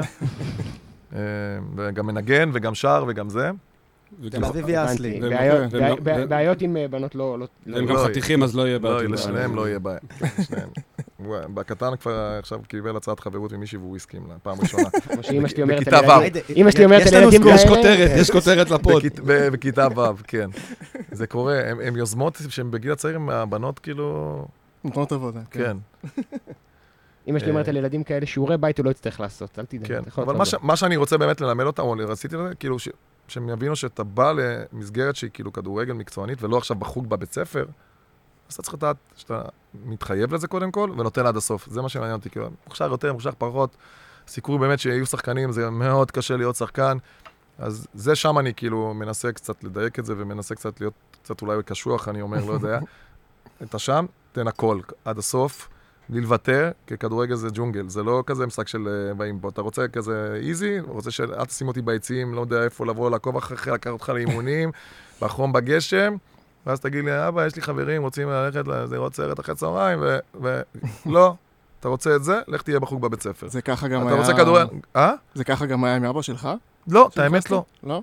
ואני אגע בזה, כי זו הנקודה דווקא מעניינת. אז כאילו, אז שם אני אולי קשוח קצת, אני מסכים, אבל אני רוצה להסביר לו, יש, יש הבדל בין שאתה רוצה לשחק בשביל הכיף עם חברים בחוג, לבין שאתה הולך למשהו מקצועני, תן בראש, שם כן. תן, תבוא ותיתן עד הסוף כמה שאתה יכול, כמה שאתה מוכשר, כמה שאתה מבין, כמה שאתה לומד. אם הוא יצא שחקן או לא יצא שחקן, זה, כאילו זה, זה כיף וחשוב ומעניין, אבל זה לא באמת, זה לא באמת חשוב למסגרת שהוא יעבור בתהליך לא, אני האישי רוצה שלו. שהוא ידע איך שהוא יודע איך שהוא. מתחייב לזה, הוא ידע שזה רציני, הוא יודע שזה ספורט שהוא בא זה. אין לי בעיה שגם לא, שיעשה, לא, לא משנה, הוא גם נגן. פסנתר, והוא גם מצייר, והוא גם, לא משנה, ו- ו- ו- וסקרץ', ולא יודע מה הוא כבר עושה. 200 אלף חוגים יש לילדים האלה. אפרופו אבא שלי, ואני אגע בזה, כי זו נקודה חשובה, אני חושב שגם צריך לדעת גם לדבר עליה, לא רק מהצד שלי, שאני, מה שאני מבין זה מהניסיון שלי. אבא שלי כאילו, אהב כדורגל עד שלא הייתי בן 12, הוא אמר, שמע, לא מעניין, הוא בא איזה פעם אחת, אמר, שמע, זה כולם רצים אחרי כדור, לא, לא יודעים מה, בגיל שלי, שהיה ילדים, לא היה תשיעיות, שמיניות, שביעיות, היו משחקים 11 על 11 מגיל 9, זה היה נראה כמו משחק, בלאגן, משחק. כולם רק כדור, שוער בגובה של אה, חצי מטר, כל בעיטה מ-40 מטר גבוה. כן. נשאר לו בעיטה חזקה, הבלם היה מלך שערים, הוא היה יותר גבוה. אז כאילו, זה היה כדורגל. אז עד גיל 12, שקצת 13, שהתחיל להיות רציני, הוא לא היה בא, מודה. לאימונים בחיים הוא לא היה בא, כי הוא היה עובד קשה, שתי עבודות ביום, אז כאילו, הוא לא היה מגיע. ואני חושב שההורים, הם מצד שני שם ומכילים ותומכים ובאים כמעט, מצד שני, תשחררו קצת. כן, כן. תן לילד לבד קצת. ברור. אני הייתי לבד, נסעתי לבד באוטובוס, נסעתי לבד לווינגייט לנבחרת, נסעתי לבד לשפיים עם חברים, כמובן עם שחקנים, חברים כן. שהיו איתי בנבחרות. תתמודד קצת לבד, ילדים צריכים לדעת להתמודד, זה מבגר אותם, זה מחשל אותם, זה מחזק אותם באופי, ולא כל פעם צריך את האבא אחרי האימון, "אה, עשית, מאמין, אל תקשיב למאמן, תקשיב. לא צריך, זה בסדר להיות שם, זה בסדר לתמוך, לדעת שהילד שלך מאושר, ושהוא שמח, וש, ושטוב לו, ושלא עובר עליו איזה משהו שהוא לא תקין, אבל תן לילד להתפתח, תן לילד גם לבד, כי זה מחזק אותו באישיות. ואני חושב שלי דווקא זה עשה טוב. אחרי זה ברור שאחרי שזה התחיל קצת להיות רציני, כל המשפחה היו כל השנים, ואין משחק שלא הגיעו, חוץ, בית, לא משנה, גשם, חורף, כן. אבל משהו בלבד הזה לילדים, יכול אותם. לחזק אותם ולחשל אותם הרבה יותר, מאשר שכל הזמן האבא יהיה על הגדר ויגיד מה, לילד מה לעשות. שדר את המשחק. כן, אני רואה לפעמים גם אצלנו כן, ילדים, כן. שהילד עושה איזה משהו, והאבא כזה כבר בא לגדר ומנסה... אני אומר לו, "אל תקשיב- אני אומר לילד, אל תקשיב לאבא. לא, אבל אתה מבין-. מדברים על זה הרבה בהשתלמויות מאמני כדורסל, כי זה יוצר אצל ילד דיסוננס קוגניטיבי בלתי אפשרי. נכון. האבא לא יודע מה המאמן ביקש בכדורסל, זה עוד גם, יותר... ברור. בכדורסל זה עוד יותר קיצוני, גם. כי האולם קטן ושומעים הכל, וגם כי יש טיימאוט. עכשיו, אם אני מאמן, לקחתי timeout, ביקשתי משהו, ואבא מסמן לילד, תעשה משהו אחר, הילד גמור. גם לא הילד מסתכל על האבא אחרי שהוא עשה כן, פעולה לא טובה או טובה. כי אבא מדבר איתו תוך כדי האימון, זה. לא נכון. אני. גם אומר לפעמים לאבא, אם קרוב לאבא, אני אומר תירגע. עזוב, תשחרר. הייתי אומר, הייתי אומר להורים, צא, תעשן את הסיגריה שלך בחוץ, צא, זה יעשה טוב לילד. ככה, אל- אל- אל תשאר פה עכשיו, זה עושה רע לילד. מה קורה במקומות אחרים בעולם ב- ברגעים האלה, בשלבים האלה? אז אני לא יודע, אני מאמין שכאילו, כאילו, גם שם יכול להיות שההורים מעורבים ובאים תומכים. אני חושב שדווקא במרחק שם, לפחות בזמן האימון, לא מאמין שהם כאילו, אה, יש להם איזה יכולת להתערב, אתה יודע. אז נכון שבמק... אז פה אצלנו זה, אתה יודע, זה כאילו מישהו בא פרטי, משלם על הילד שלו, והוא יושב שם, אני לא יכול להגיד לו, אל תשב שם. כן. אבל אם הוא היה בא לאימון שלי במכבי חיפה בנוער, והוא יושב לי על הגדר, ברור שהוא לא יהיה שם, אני הוא פשוט לא יהיה שם, כאילו, הוא יכול לבוא אולי לצפות באימון. בנוער זה די, זה די מנוהל יותר ויכול להיות אה, עם, עם איזשהו אה, מסגרת של מה, מה מותר ומה אסור. איך, איך, איך בגילאים האלה מייצרים איזשהו חוצץ בין, ה, בין האבא לילד? כי בסופו של דבר זה פוגע, אין פה... נכון, אז שוב פעם, אני אומר, אני, אני בעד התמיכה של ההורים. היום ההורים יש להם גם יותר זמן, יש מקצועות חופשיים, אנשים כאילו, המדינה שלנו אנשים, כלכלית יחסית היא בסדר, אנשים משקיעים בילדים שלהם וזה בסדר, ואנחנו רואים גם את השיפור, זה לא סתם. אנחנו רואים את ההשקעה של הילדים, כי היום האבא או אימא, באים בגיל 13-14 ושמים אותו ב... עם מאמן כושר פרטי שיחזק אותו. מהמם. והם באים, שולחים אותו לאקדמיה שלנו, בשביל שהוא ישתפר ויהיה יותר טוב. זה, אז, אז שיפור לא קורה סתם. וגם בכדורסל אנחנו יודעים שיש כל מיני מרכזים, אה, מצוינות של, של שחקני אבק ודברים שמממנים ועושים אימונים אישיים ומשפרים את השחקנים. הדברים האלו קורים, אבל, אבל האבא צריך לדעת איפה הגבול, איפה הוא לא חוצה, איפה הוא לא נכנס ומשבש לילד את הראש בין מה שקורה, מה שהמאמן דורש ממנו למה שהאבא אומר לו. עכשיו, אם האבא באמת מבין כדורגל והוא מהתחום, והוא יודע, אז בסדר, אבל... אז לרוב הוא גם יודע לא להתערב יותר מדי, ולסמוך על אז אני אומר, צריך לדעת איפה הגבול, איפה לא עוברים אותו, איפה נותנים לילד גם להתמודד לבד. אי אפשר כל הזמן... ולקום. ו... כי בסופו של דבר, ההתמודדות של, של הספורטאי או של השחקן, לא משנה באיזה מקצוע, היא לבד, היא מול הדבר, כן. הוא, הוא מול הדבר הזה. הוא בסוף יהיה בקבוצה. בסוף שהוא יגדל, הוא, הוא יתמודד שלו עם השחקנים בקבוצה, התחרותיות, מול המאמן, איך הוא מתנהל. זה, זה משהו שבסוף... שזה, שהספורטאי מול, מול, מול הדבר הזה, שהוא באמת, שזה הכדורגל, כדורסל או whatever, בכל תחום ספורטאי, ואבא צריך להיות שם ולתמוך בשביל לדעת שבאמת הילד שלו בטוב. אם הוא צריך אולי איזה פסיכולוג ספורט, סבבה, אם הוא צריך איזה coach, כן. גם בסדר. לדעת שבאמת טוב לו, ואם הוא לא משחק נכון, סבבה, תתערב, תעביר אותו לקבוצה אחרת שישחק, גם בסדר. לא ניכנס פנימה מדי. אנחנו גם רואים את זה בתוצאה הסופית, בסופו של דבר, של שחקני הכדורגל שהיום על המגרש, המוכשרים.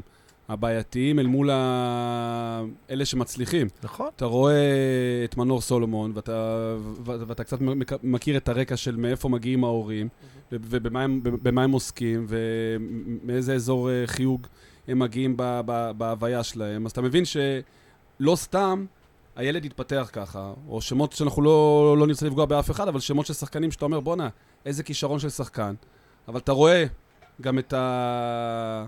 מה קורה ברקע של המשפחה שעוטפת אותו, והסגנון שהוא קצת פחות, פחות מקובל ופחות מתאים ופחות uh, טוב. ואתה רואה שהפערים האלה של השחקנים האלה באים לידי ביטוי אחר כך. נכון, נכון. בהתמודדות שלהם, בהתנהלות שלהם, בהתנהגות שלהם. אה, כן. אני רוצה רגע, אז אם כבר דיברת על זה, לחזור להופעת בכורה שלך כן. מול הפועל פתח תקווה, אמרת? כן.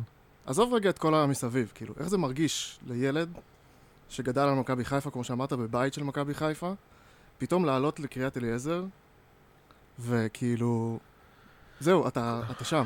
קודם כל זה מרגש בטירוף, אני יודע, אתה יודע שהייתי ילד, אז אתה, אתה אומר, אוקיי, מה, איך אני אעלה לבוגרים? כאילו, יש שחקנים כאלו טובים שם, ויש, ואתה ילד, ב-14-15, כן. אתה יודע, 93-4 והכל, כאילו, נכון, היית ב... אז כאילו, כן, אז כאילו אתה, והיה דאבל, בשנת 90 כן? היה דאבל, כאילו, נכון. זה היה, עליתי בשנה אחרי הדאבל.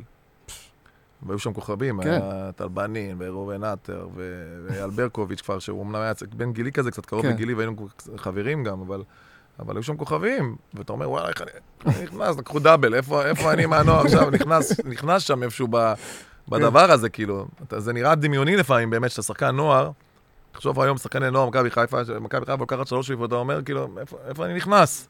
במקום סק? במקום מי? כאילו, זה, זה, לא, זה לא פשוט, לא. אבל פתאום דברים קורים, הנה, קח דוגמה מה קרה השנה בחיפה, אם אתה אומר לפני שלושה חודשים, ששיבלי וחלילה? כן. חלילי, כן. חלילי יהיו פתאום בסגל, ואולי יקבלו צ'אנס השנה, אתה אומר, איפה זה, לא, אבל פתאום קרה. כי קורים דברים בכדורגל. ואז צריך לקחת את הצ'אנס. נכון. כן. נכון. אז, אז כאילו, יכול להיות שיהיה להם השנה הזדמנויות יותר ממה שהם חלמו אי פעם, יכול להיות שלפני שלושה חודשים היה הסגל היה נשאר כמו שהוא, אז היו משאילים אותם כבר לעפולה או ל... לא, לא כן. משנה לאן, שזה לא רע לפעמים, השנה הזאת היא לגמרי לא רעה, שנת בוגרים הראשונה בליגה, אה, לא משנה, על או לאומית, בקבוצה שאתה משחק רצוף, כן. יש משהו מאוד חשוב בה לשחק. כן. במעבר בין הנוער לבוגרים. כי ברגע שאתה לא משחק, יש איזה, כאילו, אין לך יכולת להשתפר, אתה לא משתפר.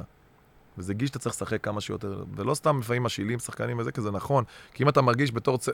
אם, אתה יודע, גל והצוות או המאמן, אומרים, טוב, וזה, שיבלי לא יקבל דקות משחק השנה, אז צריך להשאיל אותו. כן, שישחק 30 משחקים, הוא לא יתפתח אם הוא לא ישחק. 90 דקות בעפולה, אלא אם כן אתה אומר, אוקיי, אני אוכל לתת לו השנה דקות, 20 דקות פה, 30 דקות פה, אולי פעם לפתוח, כי אני חושב שהוא יכול להשתלב מקצועית. ואז שווה לי גם פרמטים. נראה לי עכשיו שהמחנה האימונים הזה ייתן להם אינדיקציה לראות את הרמה של חלילי ושיבלי ושל אה, פיינגולד, שזה קצת, שם אני קצת אה, לא מבין למה... כן. קנדיל אני מאוד אוהב אותו, הוא גם היה שחקן שלי בבני יהודה ואני מאוד אוהב אותו, אבל כאילו, הוא גם עשה עכשיו משחק טוב, עשה גול, אבל כאילו, יש פיינגולד. יש את סונגרן, אז אתה אומר לפעמים, אבל יכול להיות שפיינגולד יושל עכשיו לאיזה שנה כן, לשחק. ויש את אלימלך שהיה בעפולה, זה בכלל... אה, כן, אז, אז אולי הוא יושל ואולי יוחזר, אז, אז אי אפשר לדעת, אתה יודע, מה, מה השיקולים ומה, כי אני לא נמצא בנבחי הדברים שם. אבל אה, כן, אז, אז פה היה מרגש, היה מדהים, כאילו, שמחתי מאוד שהיה לי משחק טוב. הצלחת להתרכז במשחק? כן, כן, כן, לא יודע, אני הייתי שחקן מפוקס, מרוכז, כאילו מצליח, אני חושב שאתה... בגדול, כאילו, טוב, המבט של בנאדו כולנו מכירים, את זה, כן. אבל כאילו, אתה יודע, הייתי בסיטואציה, ניסיתי להיות הכי טוב שאני יכול, אני חושב שהיה לי משחק טוב, יחסית למשחק ראשון בבוגרים, היה לי משחק טוב, גם ניצחנו, שזה היה כזה עוד יותר, אתה יודע, כן. כן. הגנה לא הייתה, הגנה הייתה טובה, מהמם. ומאז כאילו זה המשיך, אתה יודע. כן. אז, אה, אז היה, ואז גיורא שפיגל הגיע שנה אחרי זה, זהו, ואז והייתה עונת אבל... גביע, אז אבל היו לך ראובן קצת... עטר מול אה, מכבי תל אביב אה, שלקחנו גביע, ואחרי זה היה, שנה אחרי זה היה 93-4. היו לך אז אבל, אה, כאילו, דווקא בעונה עם שפיגל וזה, היה קצת... אה, ש- לא שיחקת פתאום. כן, זה סיפור, ו- יש לנו זמן לסיפור ארוך, אני לא יודע. יש זמן להכל. כאילו, אז עליתי, אמרנו פתח תקווה, וזה היה שלמה שף, ושנה אחרי זה הוא הלך לנבחרת, ואז גיורא שפיגל הגיע, הייתה עונה... שגם את העונה הזאת התחלתי שני משחקים ראשונים בספסל, משחק שלישי ביציע אפילו, שרציתי למות, לא האמנתי מה קורה. ואז קיבלנו, הפסדנו 4-3 לבני יהודה בקריית אליעזר. שרביבו ואלון מזרחי היו, אני לא יודע אם מישהו מכם זוכר, כן, או- כן, כן, או כן, שמישהו כן. רק נולדתם. אבל אה, הפסדנו, ואז משם, כאילו נכנסתי להרכב, שבוע אחרי זה, מי הציע להרכב, מהמם. עד סוף השנה, והיה לי, זכיתי את הגיט השנה בחיפה, וזכינו בגביע גמר, אה, 1-0 על מכבי תל אביב, עם שער שהוא ונטר שאייל ברקוביץ' מבשל לו. יום אחרי זה נכנסתי לכלא, בגלל שהייתי צריך לברוח מאיזה טורניר כדורגל בצבא, כי לא, המפקד לא שחרר אותי. כן. הוא לא רצה לשחרר אותי לגמר, היינו במלון בקיסר, הוא משחרר אותי, היינו טורניר פה בספורטק. טוב, משחק 11, אני אומר, בא אני אומר לו, "אני- יש לי אימון, יש לי גמר מחר. לא, הוא היה מפקד מדהים, משחרר אותי לכל האימונים, הכל בסדר. טורניר של זה לא מעניין אותו כלום, גם יהיה גביע העולם, או צבא. כמה לא. מפתיע. ברחתי, הלכתי, הלכתי לקיסריה. שיחקתי בזה, אמרתי, טוב, אימון, משחק, לוקחים את הגביע, חוגגים בקריות באיזה מועדון, לא זוכר של מי, של וענון, משפח- אחים וענון, או שהיה להם פעם מועדונים. מגיע בשש בבוקר לשלב השני של הטורניר, עולה למשפט, ואומרים זה, זה, זה, נכנסתי שבוע ימים, אה, זה. די. אז הגשתי חנינה ושחררו אותי אחרי שלוש, אחרי ארבעה ימים. אז לא היה ספורטאי מצטיין. הייתי. ספורטאי מצטיין. זה בדיוק העניין. הייתי ספורטאי מצטיין, ברור, הייתי בנבחרת. אבל זה- זה סיפור. ניקח את זה רגע לנושא אחר, כי כן. אמרת מקודם יוצאים למחנה אימון, ומכבי חיפה יוצאת בימים, בימים האלה למחנה אימון. מהניסיון שלך, הן כמאמן במכבי חיפה והן נגיד כעוזר בבאר שבע, מועדונים רציניים ומקצוענים, איך נראה מחנה אימון? כמה זה חשוב? מה קורה במחנה אימון? אנחנו אוהדים, אנחנו לא באמת מבינים מה זה אומר. אה, תספר לנו קצת איך נראה היום-יום שם, ו- ולמה גם כך חשוב לעשות את זה. בחו"ל. זה סופר חשוב, במיוחד עכשיו שהקבוצה באמת משנה קצת את פניה, ויש מאמן חדש, אז קודם כל בתור מאמן חדש אתה צריך לבוא, ובאמת קצת אה, גם להכיר, זה גם גיבוש, זה גם להיכנס לכושר, ולנסות, אה, מבחינת המאמן לפחות, מבחינת דגו, להטמיע באמת את, את הדרך שלו. אי אפשר להתניע את כל הדרך, אבל לפחות בנקודות מרכזיות, כאילו, כמו שיטה, שיטות שרוצים ללכת לשחק, אז זה דברים שנוגעים בהם במ- במכונות המיונים, לראות מה הדרך שלו, מה הכללים שלו, אתה יודע, כל מאמן יש לו את האג'נדה שלו, את המחשבות שלו, את הרעיונות שלו, אז, אז אתה לא יכול להטמיע הכל במחנה אימונים של, אה, של אה, עשרה ימים, מהמם. אבל יש משהו מאוד מגבש במחנה אימונים, מאוד מחבר, גם מקרב בין, אתה יודע, בין המאמן לשחקנים, כזה, משהו כזה יומיומי, כל הזמן שאתה רואה בוקר, צהריים, ערב, כן. ארוחות, אימונים, פעמיים ביום, משחקים. אתה גם יכול ללמוד הרבה על השחקנים במצבים האלו, כי זה, יש גם מצבי לחץ, ו- ומצבים של, אתה יודע, פתאום אתה רואה בן אדם שהוא לא נמצא עם המשפחה שלו, ולא עם החברה שלו, ולא עם הילדים שלו, ואיך הוא, הוא מתמודד. הקבוצה. כן. בסיטואציות האלו מבחינה מנטלית, מבחינה חברתית. אז את, לומדים הרבה, אתה לומד הרבה. ואני חושב שמחנה אימונים הוא כזה בדרך כלל גם אינדיקציה למה שאמור לקרות גם עם הקבוצה וגם עם שחקנים ספציפיים. לפעמים לא, לפעמים לא תמיד נותנים לזה הרבה משמעות, אבל מהמם. עם, אני- מהניסיון שלי, גם בתור שחקן וגם קצת בתור מאמן, כאילו מה שקורה במחנה בדרך כלל זה מה שיהיה זה מש- בעונה איכשהו, אוקיה. בדרך כלל. זה ממש אם יש מעניין. שחקן שהוא טוב במחנה, גם אם הוא ילד בן 18, הוא יהיה טוב וואלה. בעונה. זה מעניין מה שאתה הוא אומר. יהיה טוב בעונה. אז זה נותן לפעמים איזו תמונה, היא לא... היא לא... היא היא לא ממאה. היא לא כן, מוחלטת, כן, כן. היא לא מוחלטת, כי- כי אחרי זה עונה היא מורכבת וקורית, פתאום נפצע מישהו, אתה יודע, כן. אין לה דעת, אבל, אבל היא נותנת כיוון, נותנת כיוון למאמן, וצריך לדעת, והדבר שאני נותן אולי, אולי טיפ או כזה, זה להתייחס למה שקורה במ- במחנה אימונים. אתה יכול להגיד את זה על העונה השנייה שלך במכבי חיפה? כי את העונה הראשונה לא התחלת בתור מאמן ראשי, ואז כן עשית מחנה אימון אז אני אגיד- בקיץ. אז אני אגיד- אז אני אגיד מה היה, זה באמת אה, מעניין. אה, העונה הראשונה הייתה מדהימה, הגעתי, הגעתי מקום לפני האחרון, הגענו למקום שני, עוד כמעט גם נכון. הצלחנו להדביק באיזה משחק אחד את מכבי תל אביב, כן. ואז, אה, איך קוראים לו שם, שם גול בשמאל לבני יהודה שם, היה איזה משחק כמעט שהצליח... כמעט חזר. לוגסי, כן, לוגסי, כן, כן, שלוש כן, שתיים. כן. שלוש, שתיים שם, ושם היה שם, כמעט שברתי את הטלוויזיה, כאילו, בגול הזה, כי כאילו, אם הם לא מנצחים את המשחק הזה, נראה לי היינו כזה... שרים זה היה- בעיקר נורא מלחיצים אותם. מאוד מלחיצים, ובאנו כזה כבר מ-nowhere, וכמעט הגענו. דרך אגב, נכון. לא ניצחו אותנו בעונה הזאת, כשהם לקחו את האליפות, אנחנו ניצחנו אותם עם גול של המאשה בקריית נכון. אליעזר. כן, נכון. שנה שנייה, היו שינויים, וניסינו להביא שחקנים. לא הצלחתי להביא את כל מי שרציתי, כאילו, גם מבחינת תקציבית ומבחינת שחקנים. ומצד שני, היינו בשנת... ידעתי שהסגל הזה לא מספיק. כאילו, קצת לקראת העונה השנייה, הראשונה, כבר בסוף. משהו באיכות לא, לא, לא, לא היה מספיק. קטן היה לקראת הסוף, בוקולי היה לקראת הסוף. זה היה כבר, אחרי שקייסטי עזב, זה היה הדור שלי, שכשנשארו השאריות של הדור שלי, היה את רפאלוב. אה, לא, רפאלוב, סליחה, לא היה, לא, הוא הלך לא, אחרי לא. כן. אז כאילו לא היה, ה- ה- כאילו הקבוצה הייתה בחילוף משמרות כזה. מאוד... אבל זה משהו שיכלת גם לראות בקיץ במחנה אימונים? יכלתי לראות את זה, יכלתי, אני אומר לך שוב פעם, ראיתי את זה קצת אפילו בסוף השנה, אז רצינו לעשות שינויים, כאילו, אה, אה, מהותיים. חלק, הצלחנו להביא כמה שחקנים, הבאנו את ראיוס, שאולי היה הכוכב הגדול כן. שהגיע, אבל גם זה לא היה מספיק. ואני חושב שהיה ציפיות אפילו יותר ממה שהוא נתן, כאילו, הוא נתן, אבל לא, אני חושב שזה לא מספיק, הוא למרות שאני שחקן מאוד... שכיף לראות. למרות שאני מאוד כאילו אוהב אותו, ציפינו מאוד אהבתי אותו. אבל הוא לא הביא איזה, הוא לא היה אקס פקטור. הוא היה שחקן טוב, נחמד, והיה לו כזה איזה רגעים יפים של קסם גם כשהוא ידע לעשות וזה, אבל הוא נכון. לא היה אקס פקטור בתור זר, אני אומר. אבל uh, אני מאוד אהבתי אותו, גם את האישיות שלו וגם בתור בחור וגם בתור שחקן. ו... ואני זוכר שההתחלה הייתה לו טובה. עשינו בתים באירופה שזה היה נכון, נכון. מטורף. כן. התחלנו ממש חזק וטוב. עשינו, אני זוכר, שהמאמן של אלקמר, שהפסדנו להם פה דווקא באיזה גול מצחיק כן, אני שצ'רנוב זוכר את קיבל. המשחק הזה. היה לנו צ'רנוב. כן. שלצד- לא היינו קבוצה מספיק כן, טובה. כן. ו- היה לו פשטות לשרנוב לצד אז- משחקים מטורפים. ויותר כן. מזה, לא היינו קבוצה מספיק ל- ללכת גם באירופה וגם. וגם בליגה. סגל. מספיק איכותי. היה את, אה, נו, הבלם, אה, נו, הקרח הגבוה באפי צ'ט- השם. צ'וצ'ליץ'? צ'וצ'וליץ', שהוא היה מאוד מדהים, ואז עבר איזה פציעה קשה, והוא כן. לא חזר אותו דבר. הוא היה נכון. מדהים לפני הפציעה, וכשהוא חזר, הוא לא חזר אותו דבר. הוא גם היה מהמם. בשנה הזו, היה בינוני, והיה לו עליות וירידות וזה. ואז אחרי התחלה לא טובה בליגה, אני זוכר שהיה לי שיחה בבית של ינקלה ביום שישי, הוא הזמין אותי לאיזה שיחה, ואז אמרתי לו, שמע, אנחנו קרובים, אבל אנחנו לא בסגל מספיק טוב. גם וגם.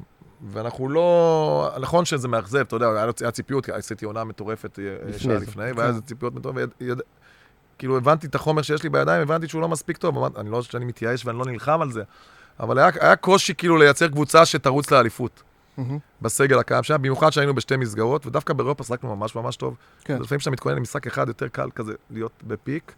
ואז קיבלנו בראש ממכבי תל אביב פה בקריית אליעזר, זה היה משחק שקיבלנו שם בראש, וכאילו זה קצת הוציא אותנו, מה, מה, כאילו מהתחרות על האליפות כבר בשלב קצת מוקדם. כן.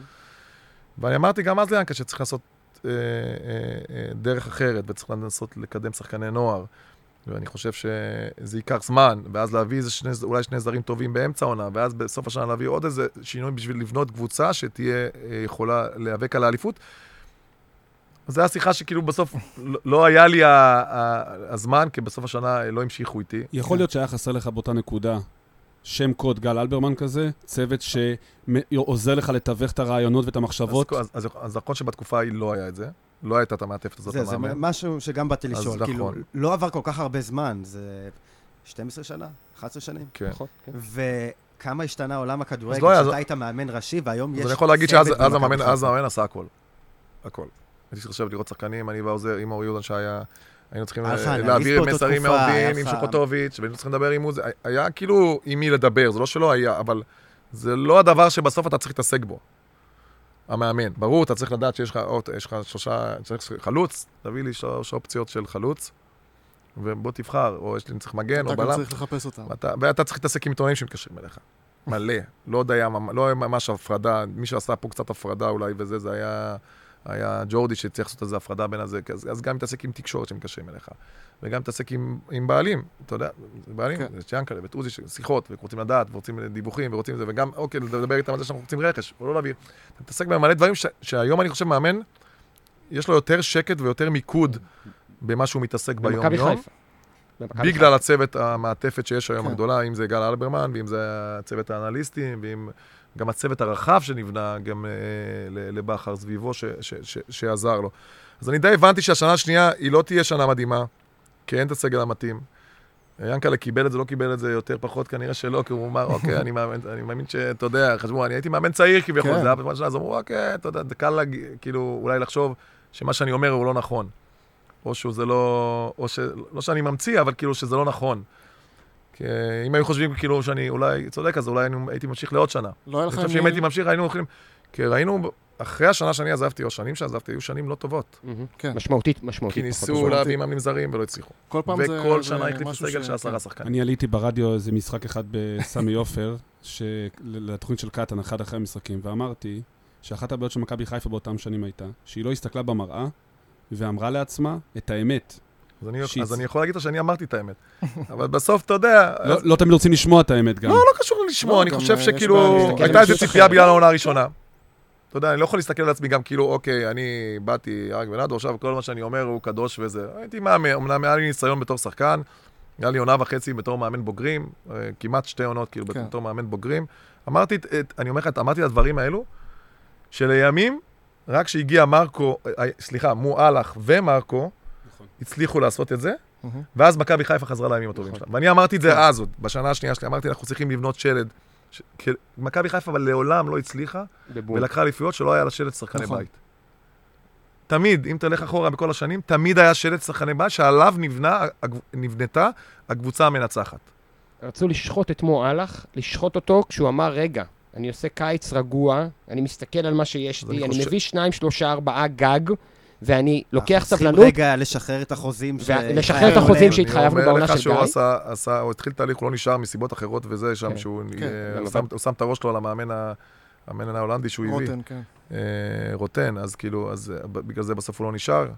אבל הדרך שהוא התחיל היא דרך נהדרת, כי הוא באמת עשה, השאיל את אבו פאני וזה וזה, עקב אחריהם. אה, אני זוכר, כי הייתי ברמת גן, שלח את בוקולי פעם בשבועיים לראות אותם באימונים ולראות אותם במשחקים, ו- ועשה איזו חשיבה בשביל להביא שחקני בית שיהיו השלד של, ה- של הקבוצה. עליהם, בסוף אתה מלביש את אה, חזיזה, אתה מלביש את אשכנזי שבא וזה, כן. ואז את... את שרון שרי, לא משנה, פעם יוצא לך על ככה. זה אי אפשר, אי אפשר, אתה לא יכול להביא אה, אוסף שחקנים מקצוות עולם או מליגות, או מזה, ואז לבנות קבוצה מנצחת, ככה אני רואה את זה, בעיניי, וגם ההיסטוריה מוכיחה את זה, כן.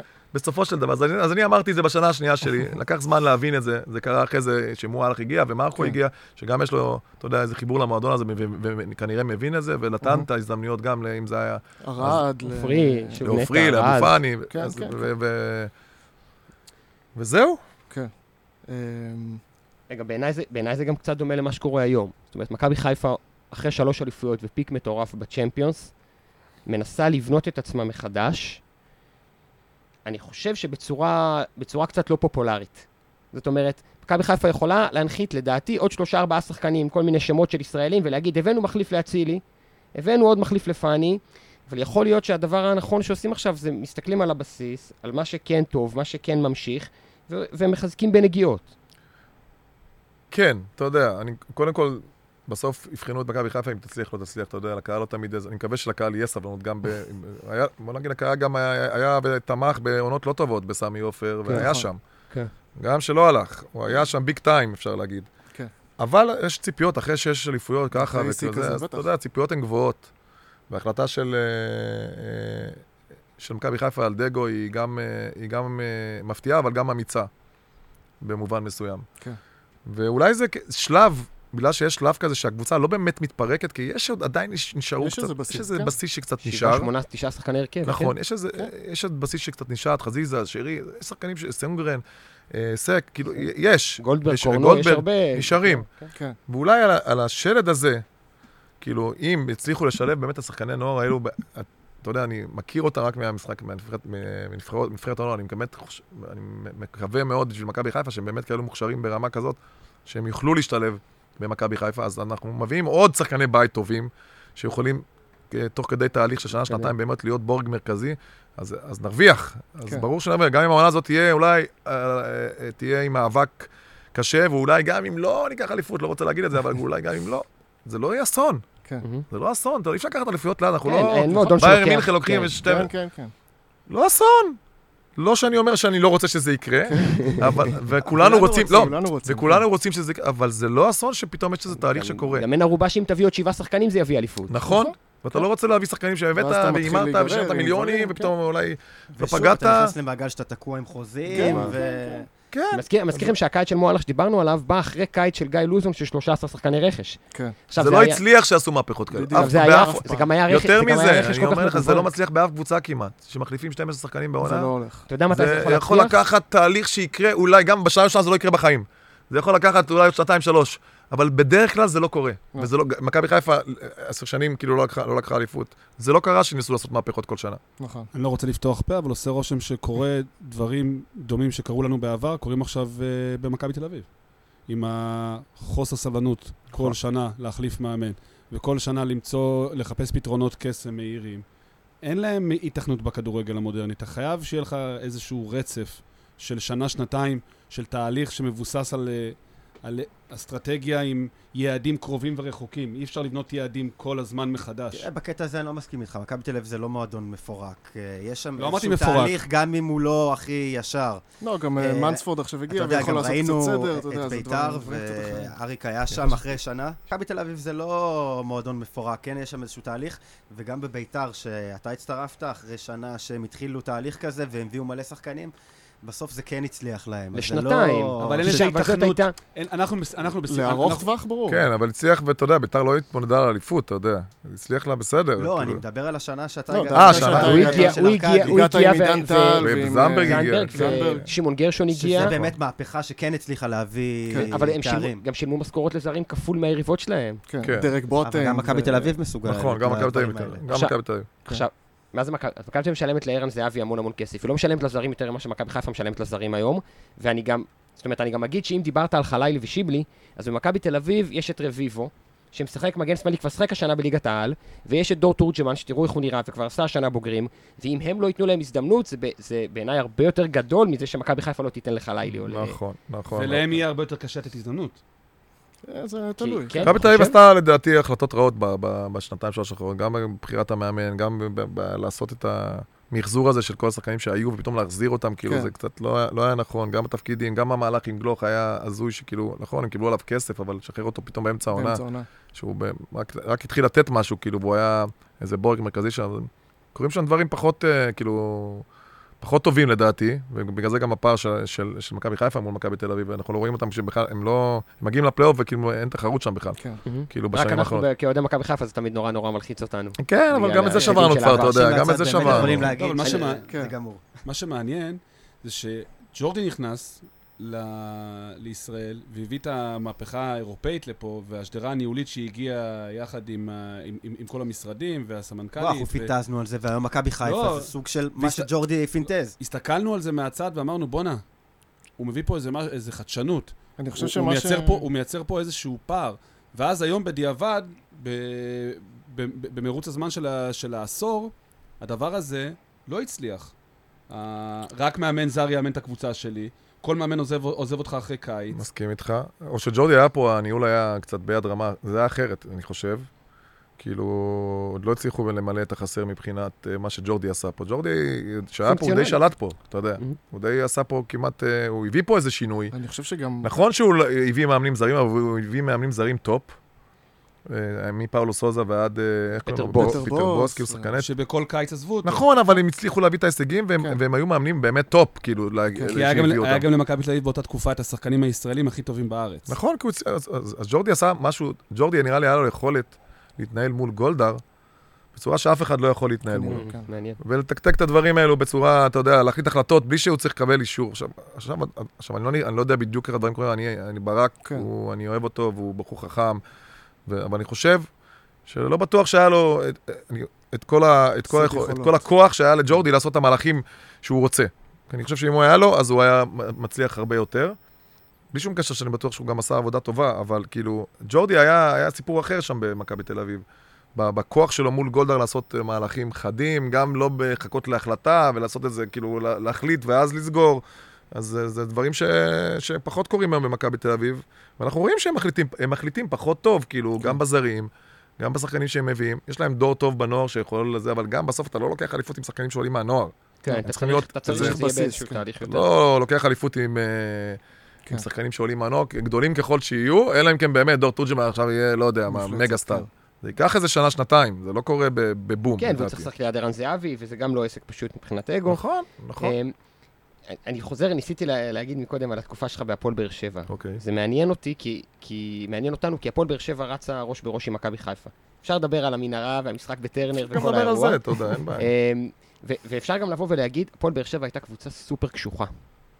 הייתה, הייתה קבוצה קשוחה שניצחה משחקים קשים, קבוצה שקשה מאוד לשחק מולה, קבוצה שיש לה, לפחות שוב, כאוהד מהצד, יש לה חדר הלבשה שהוא, שהוא מנוסה והוא, והוא טוב, ולפעמים זה מחפה על, על פחות כישרון מהיריבה, ועדיין הולכים ראש בראש. כן, יש... זה גם משהו שקצת מאפיין קבוצות של רוני לוי, הקשיחות לא הזאת. רק, אבל אני חושב שגם השנה הם היו קשוחים. כאילו, נכון, זה לא נכון, רק, יש שם... נכון. אה, קודם כל אני אגיד לך, יש שם הרבה שחקנים עם ניסיון. נכון. שכטר, ויטור, טיבי, עד כן, אה, איתן טיבי, עד אה, שכטר, עד חמד, עד אה, גורדנה. גורדנה. שחקנים שעברו משהו בכדורגל, עברו אליפויות, עברו אירופה, עברו משחק... לא ילדים, אתה יודע, שחקנים ותיקים עם ניסיון יודעים איך לנצח. אנחנו ראינו היום, אם מסתכלים על זה, משווה את זה במכבי חיפה, שהיא הרבה יותר מוכשרת מבאר שבע, אז ראינו שבחצי שנה האחרונה הכדורגל של מכבי חיפה לא היה בשיאו. אתה, אבל- אתה, אתה, אתה מדבר אבל- בפודקאסט של אנשים שכל שבוע אמרו נכון. שהכדורגל לא מספיק טוב לא היה כדורגל טוב, עזוב. עזוב, ניצחנו בגלל שהיינו יותר מוכשרים. מאה אחוז, בוא נודה באמת.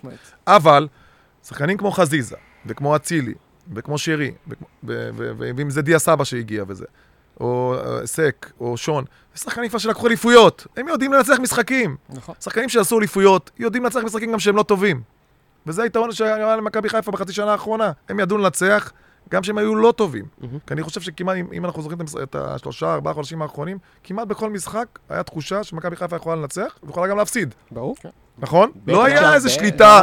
לא על באר ראינו את שבע היה השליטה ביכולת האבסולוטית רעה. בק- 90 פעם. לא ראינו את השליטה האבסולוטית בכדור שהיינו רגילים מכבי חיפה, לא ראינו את הלחץ שראינו 30 בתחילת 30 העונה. בעיטות לשער כבר לא היה. נכון, לא היה, נכון, זה היה משחקים ש... אבל היית מנצח אותם בסוף, נכון. את מה שהיית צריך, בסוף ניצחת. כן. אז למה?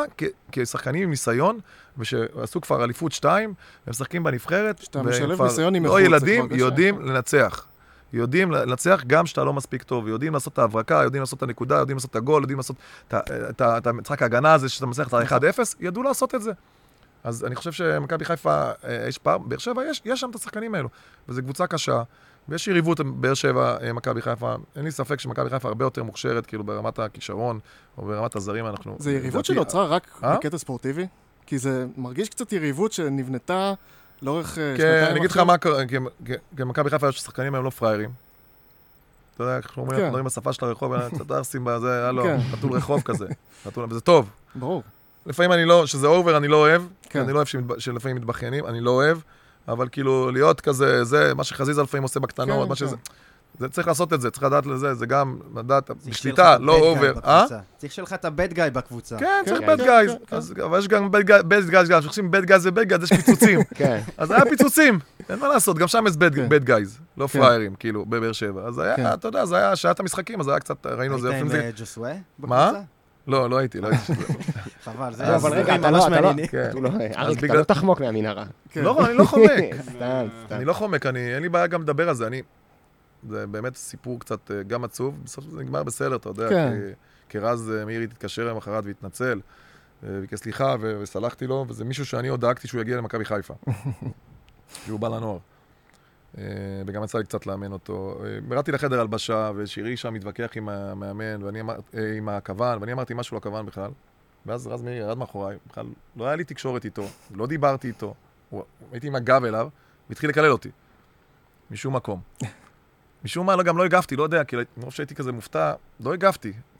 אפילו לא הוצאתי מילה, לא זוכר, כאילו הסתכלתי עליו כזה ככה, כזה באיזה מבט, ו...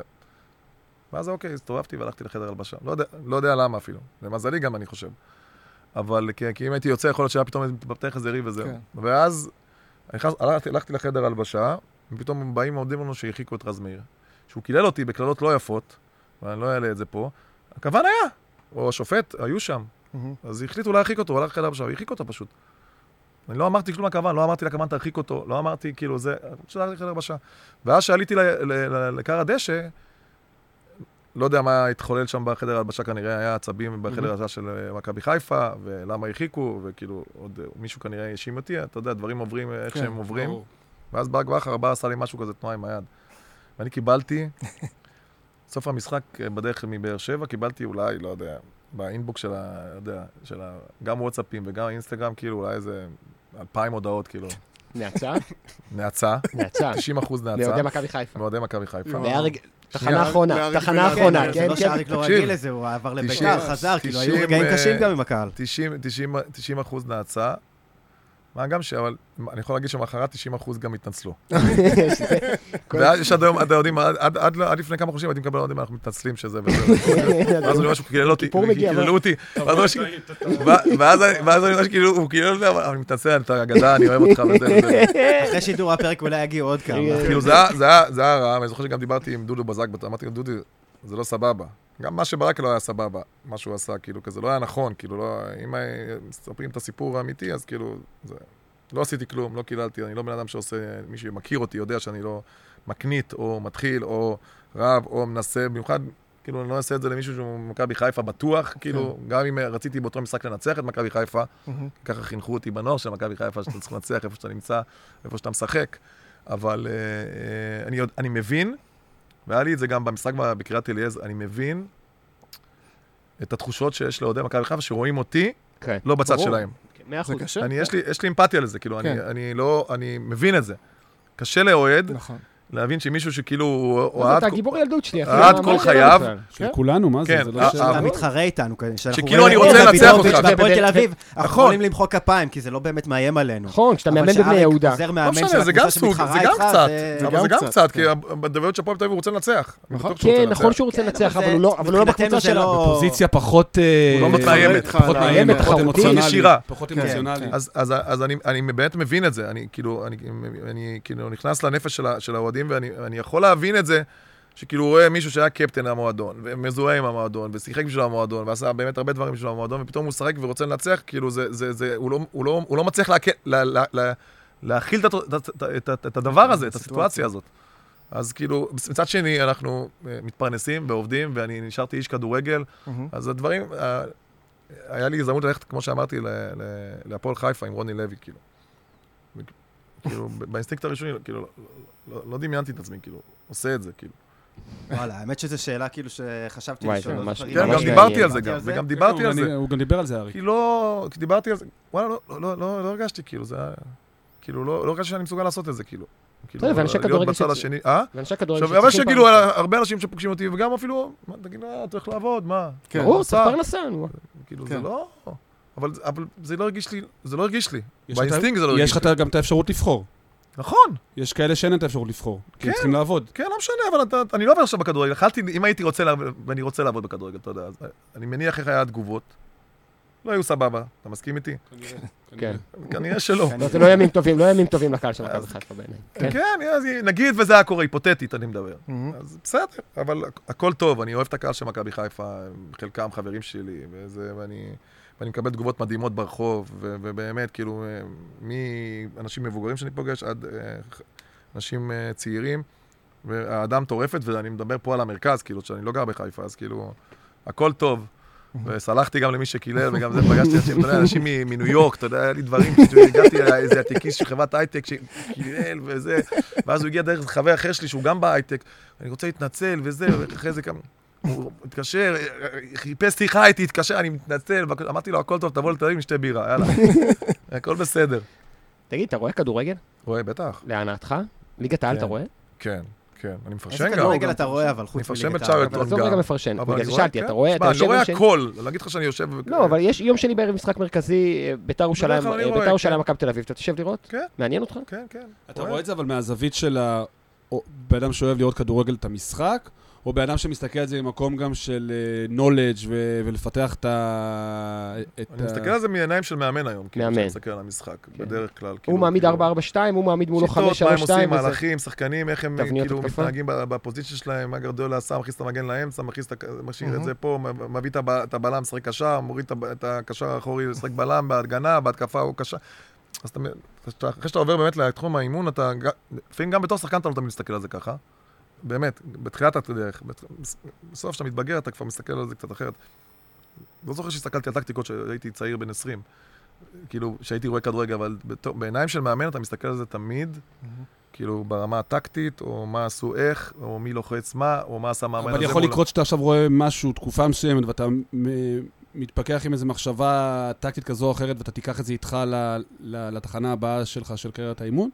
לפעמים כן, אני חושב, אני, אני חושב שתמיד תמיד אפשר ללמוד, אתה לומד כל הזמן ממה, ממה, ש, ממה ש, מה שאני אני אוהב ללמוד מכל אחד.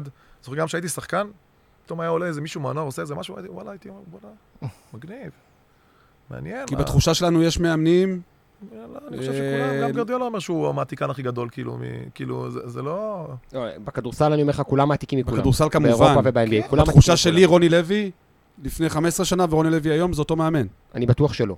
לא, אני חותם על זה שלא. בתחושה שלי כאוהד, כן. בהסתכלות על, על מה הוא מביא, איך הוא, איך הוא מעמיד את הקבוצה, במה אני מקבל מהקבוצות של רוני לוי, בתחושה שלי, אריאל, אגב, אני לא אומר את זה לטוב או לרע, אני אומר לא, את זה כ... לא, בסדר גמור, אז בוא לא, בוא לא נדבר על רוני. אני הייתי בכמה אימוני, בכמה אימוני כדורגל של אה, מאמנים, אה, וזה גם אה, יכול להיות מאוד מאוד דומה, המתודות דומות, וגם יכולה להיות גישה שונה לגמרי. אני, קשה לי להאמין שמאמנים, אתה יודע, כאילו אנחנו כאוהדים צוחקים על אלישע לוי, נכון, שהוא לא משתנה וזה נראה אותו דבר. אני בטוח שהוא לומד כל שנה, ואני בטוח שהוא מאמן יותר טוב ממה שהוא היה לפני עשר שנים. לפעמים יכול להיות שהמרחק הגילי מהשחקנים ומהאופי שלהם גורם לאיזשהו ריחוק.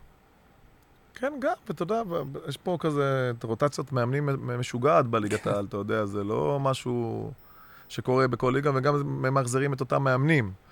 כאילו, אתה פתאום, מישהו נפגש עם מישהו באותו עונה, אם הוא היה פעם בזה, הוא היה כן, בצחקים, והפעם... כן. אתה לא יודע איפה מימר וקובי רפואה מאמנים היום. כן, אז זה לא... זה לא... זה מראה הרבה דברים. שבוע אחרי שבוע, כי הם עברו קבוצה. זה מראה הרבה דברים, גם על המועדונים קצת, וגם על המאמנים לפעמים קצת. גם מאמן לפעמים... מאמנים שמפוטרים וחוזרים. כן, גם כשאתה לפעמים מפוטר, קח שנייה אוויר לדעתי, כאילו, כן. לפעמים קצת, אתה יודע, מצד שני אתה חושש לקחת אוויר, כי אז אני יוצא מהלופ.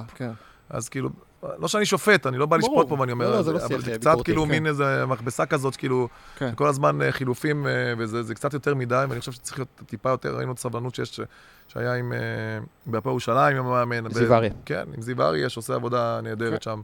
וכשיש סבלנות, אז אפשר לראות דרך, אפשר לראות נכון. משהו, ולא צריך תמיד לקפוץ בראש, ואחרי הפסד שתיים להעיף את המאמן ולשבור את הבסטה, ויאללה, בואו נעשה מהפכות, כי לא תמיד זה מצליח. וראינו בקריית שמונה שזה לא תמיד מצליח. מקום, okay. כן. אה, וזה רוב הפעמים, זה לא מצליח, אז נכון. כאילו, קצת יותר סבלנות מהבעלים לא יזיק. אבל זה הכדורגל שלנו, ואתה יודע, אתה צריך לדעת אה, להתאים את עצמנו לדברים האלו, פשוט אה, אין מה לעשות. אני רוצה רגע לחזור אליך בתור שחקן במכבי חיפה, לשנייה, כי אנחנו עכשיו נמצאים בעונה שהיא אחרי שלוש עונות פסיכיות, שכל פעם הרף עלה, העונה האחרונה הייתה עונה היסטורית למועדון ובכלל לקבוצה בכדורגל הישראלי. ויש סוגיה שתמיד מדברים עליה של רעב, או שובע, או, אתה יודע, ששחקנים שחוו עכשיו שלוש אליפויות ברצף, כאילו נגמר להם הגלגל, או נגמר להם הזה. איך, אתה היית שם, איך זה מרגיש כשחקן בסיטואציה? יש דבר כזה? יש דבר כזה? אני יכול להגיד לך שלי לא, לא היה שובע לעולם. כי אתה יודע, יש איזה משהו כזה שאחרי שאתה לוקח ורץ, רץ, רץ, ריצה ארוכה, לוקח אליפות. אתה לא רוצה להפסיק. שמח, חוגג וזה, ואז אתה נכנס למקלחת ואתה אומר, אוקיי, מה קורה פה עכשיו? אוקיי, מה... מה? אוקיי, מה הסיפור? כאילו, לא קורה, קח את האליפות, כולם שמחים, תהילה, מרוויח יותר כסף, הכל בסדר, בסוף. ספורטאי יש לו איזה משהו ב-DNA שהוא רוצה לנצח כל הזמן. ככה לפחות אני, כן. אני מאמין שגם אחרים, ואני לא רואה את חזיזה פחות רוצה לנצח נכון. השנה.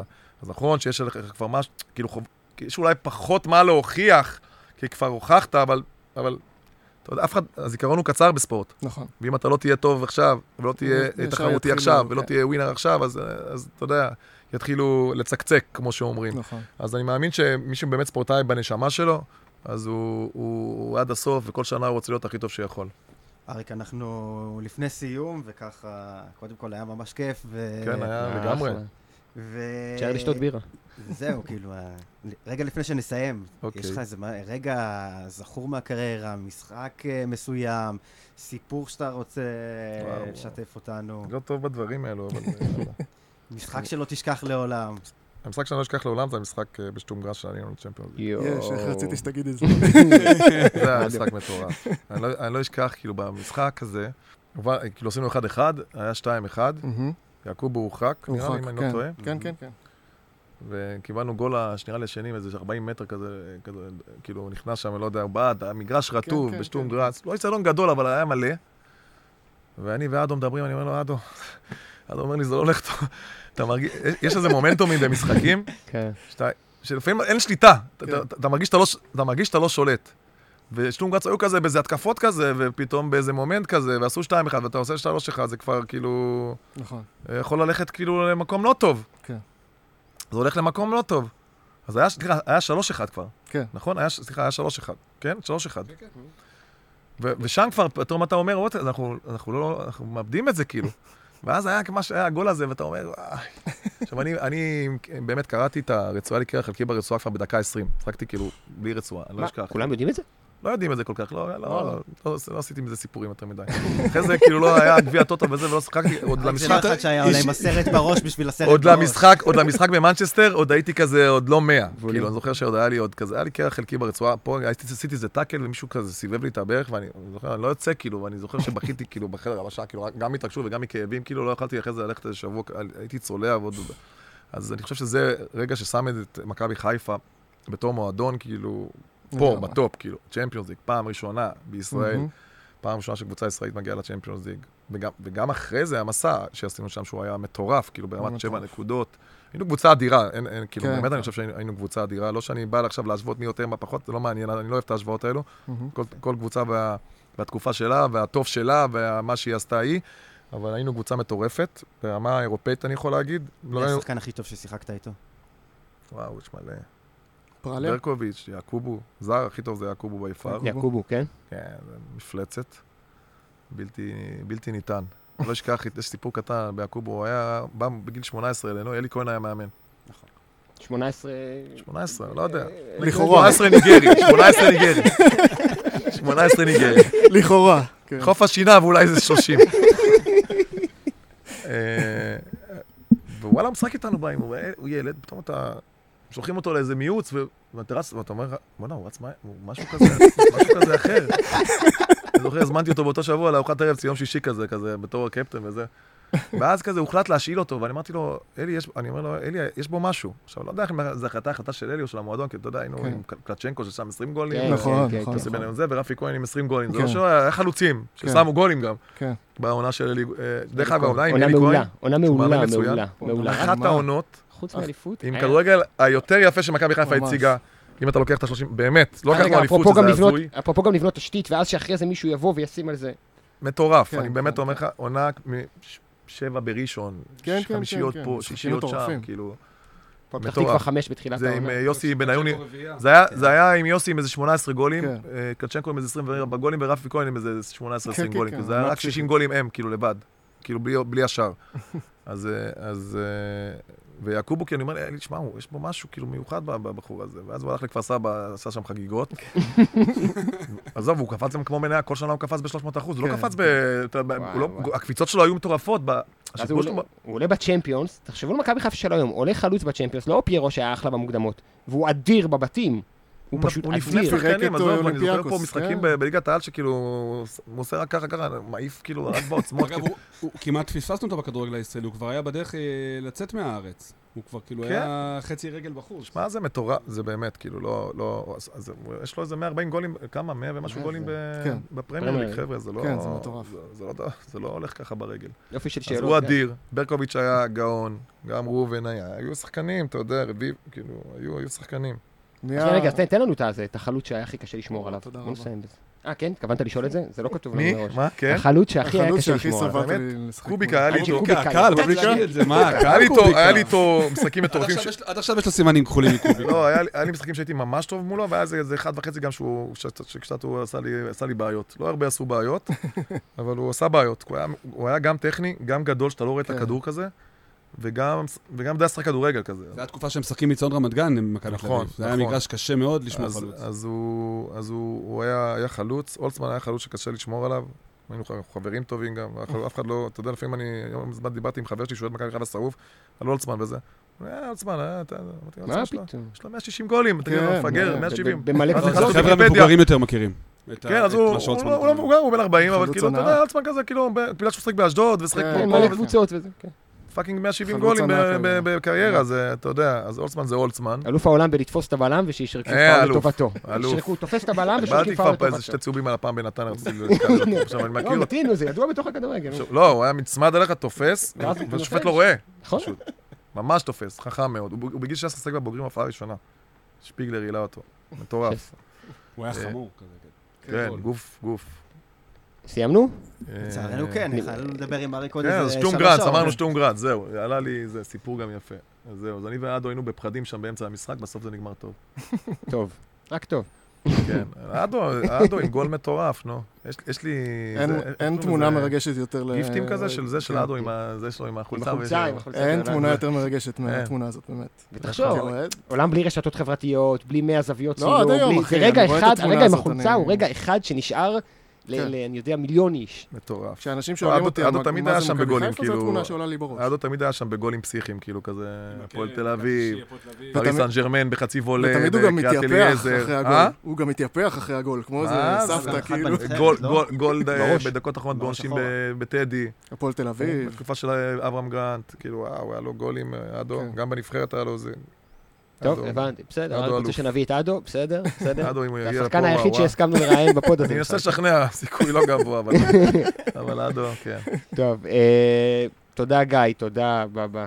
תודה רובנס, יש לך עריכה פה. אה, אריק, תודה כבוד לכם. גדול, תודה אנחנו רבה. תודה לכם, היה כיף. אה, גדלנו עליך אמיתי, ליטרלי. נהנית גם? מדבר כן. איתנו? היה כיף, כן, קצת, כן, היה כיף מאוד, יאללה, תבוא שוב. מאוד. יאללה, תעקבו אחרי הגל הירוק ברשתות החברתיות, באפליקציות הפודקאסטים, תגיבו קצת בטוויטר, זה יהיה לנו נחמד. תודה שוב אריק, היה תענוג. יאללה חברים, ירוק עולה.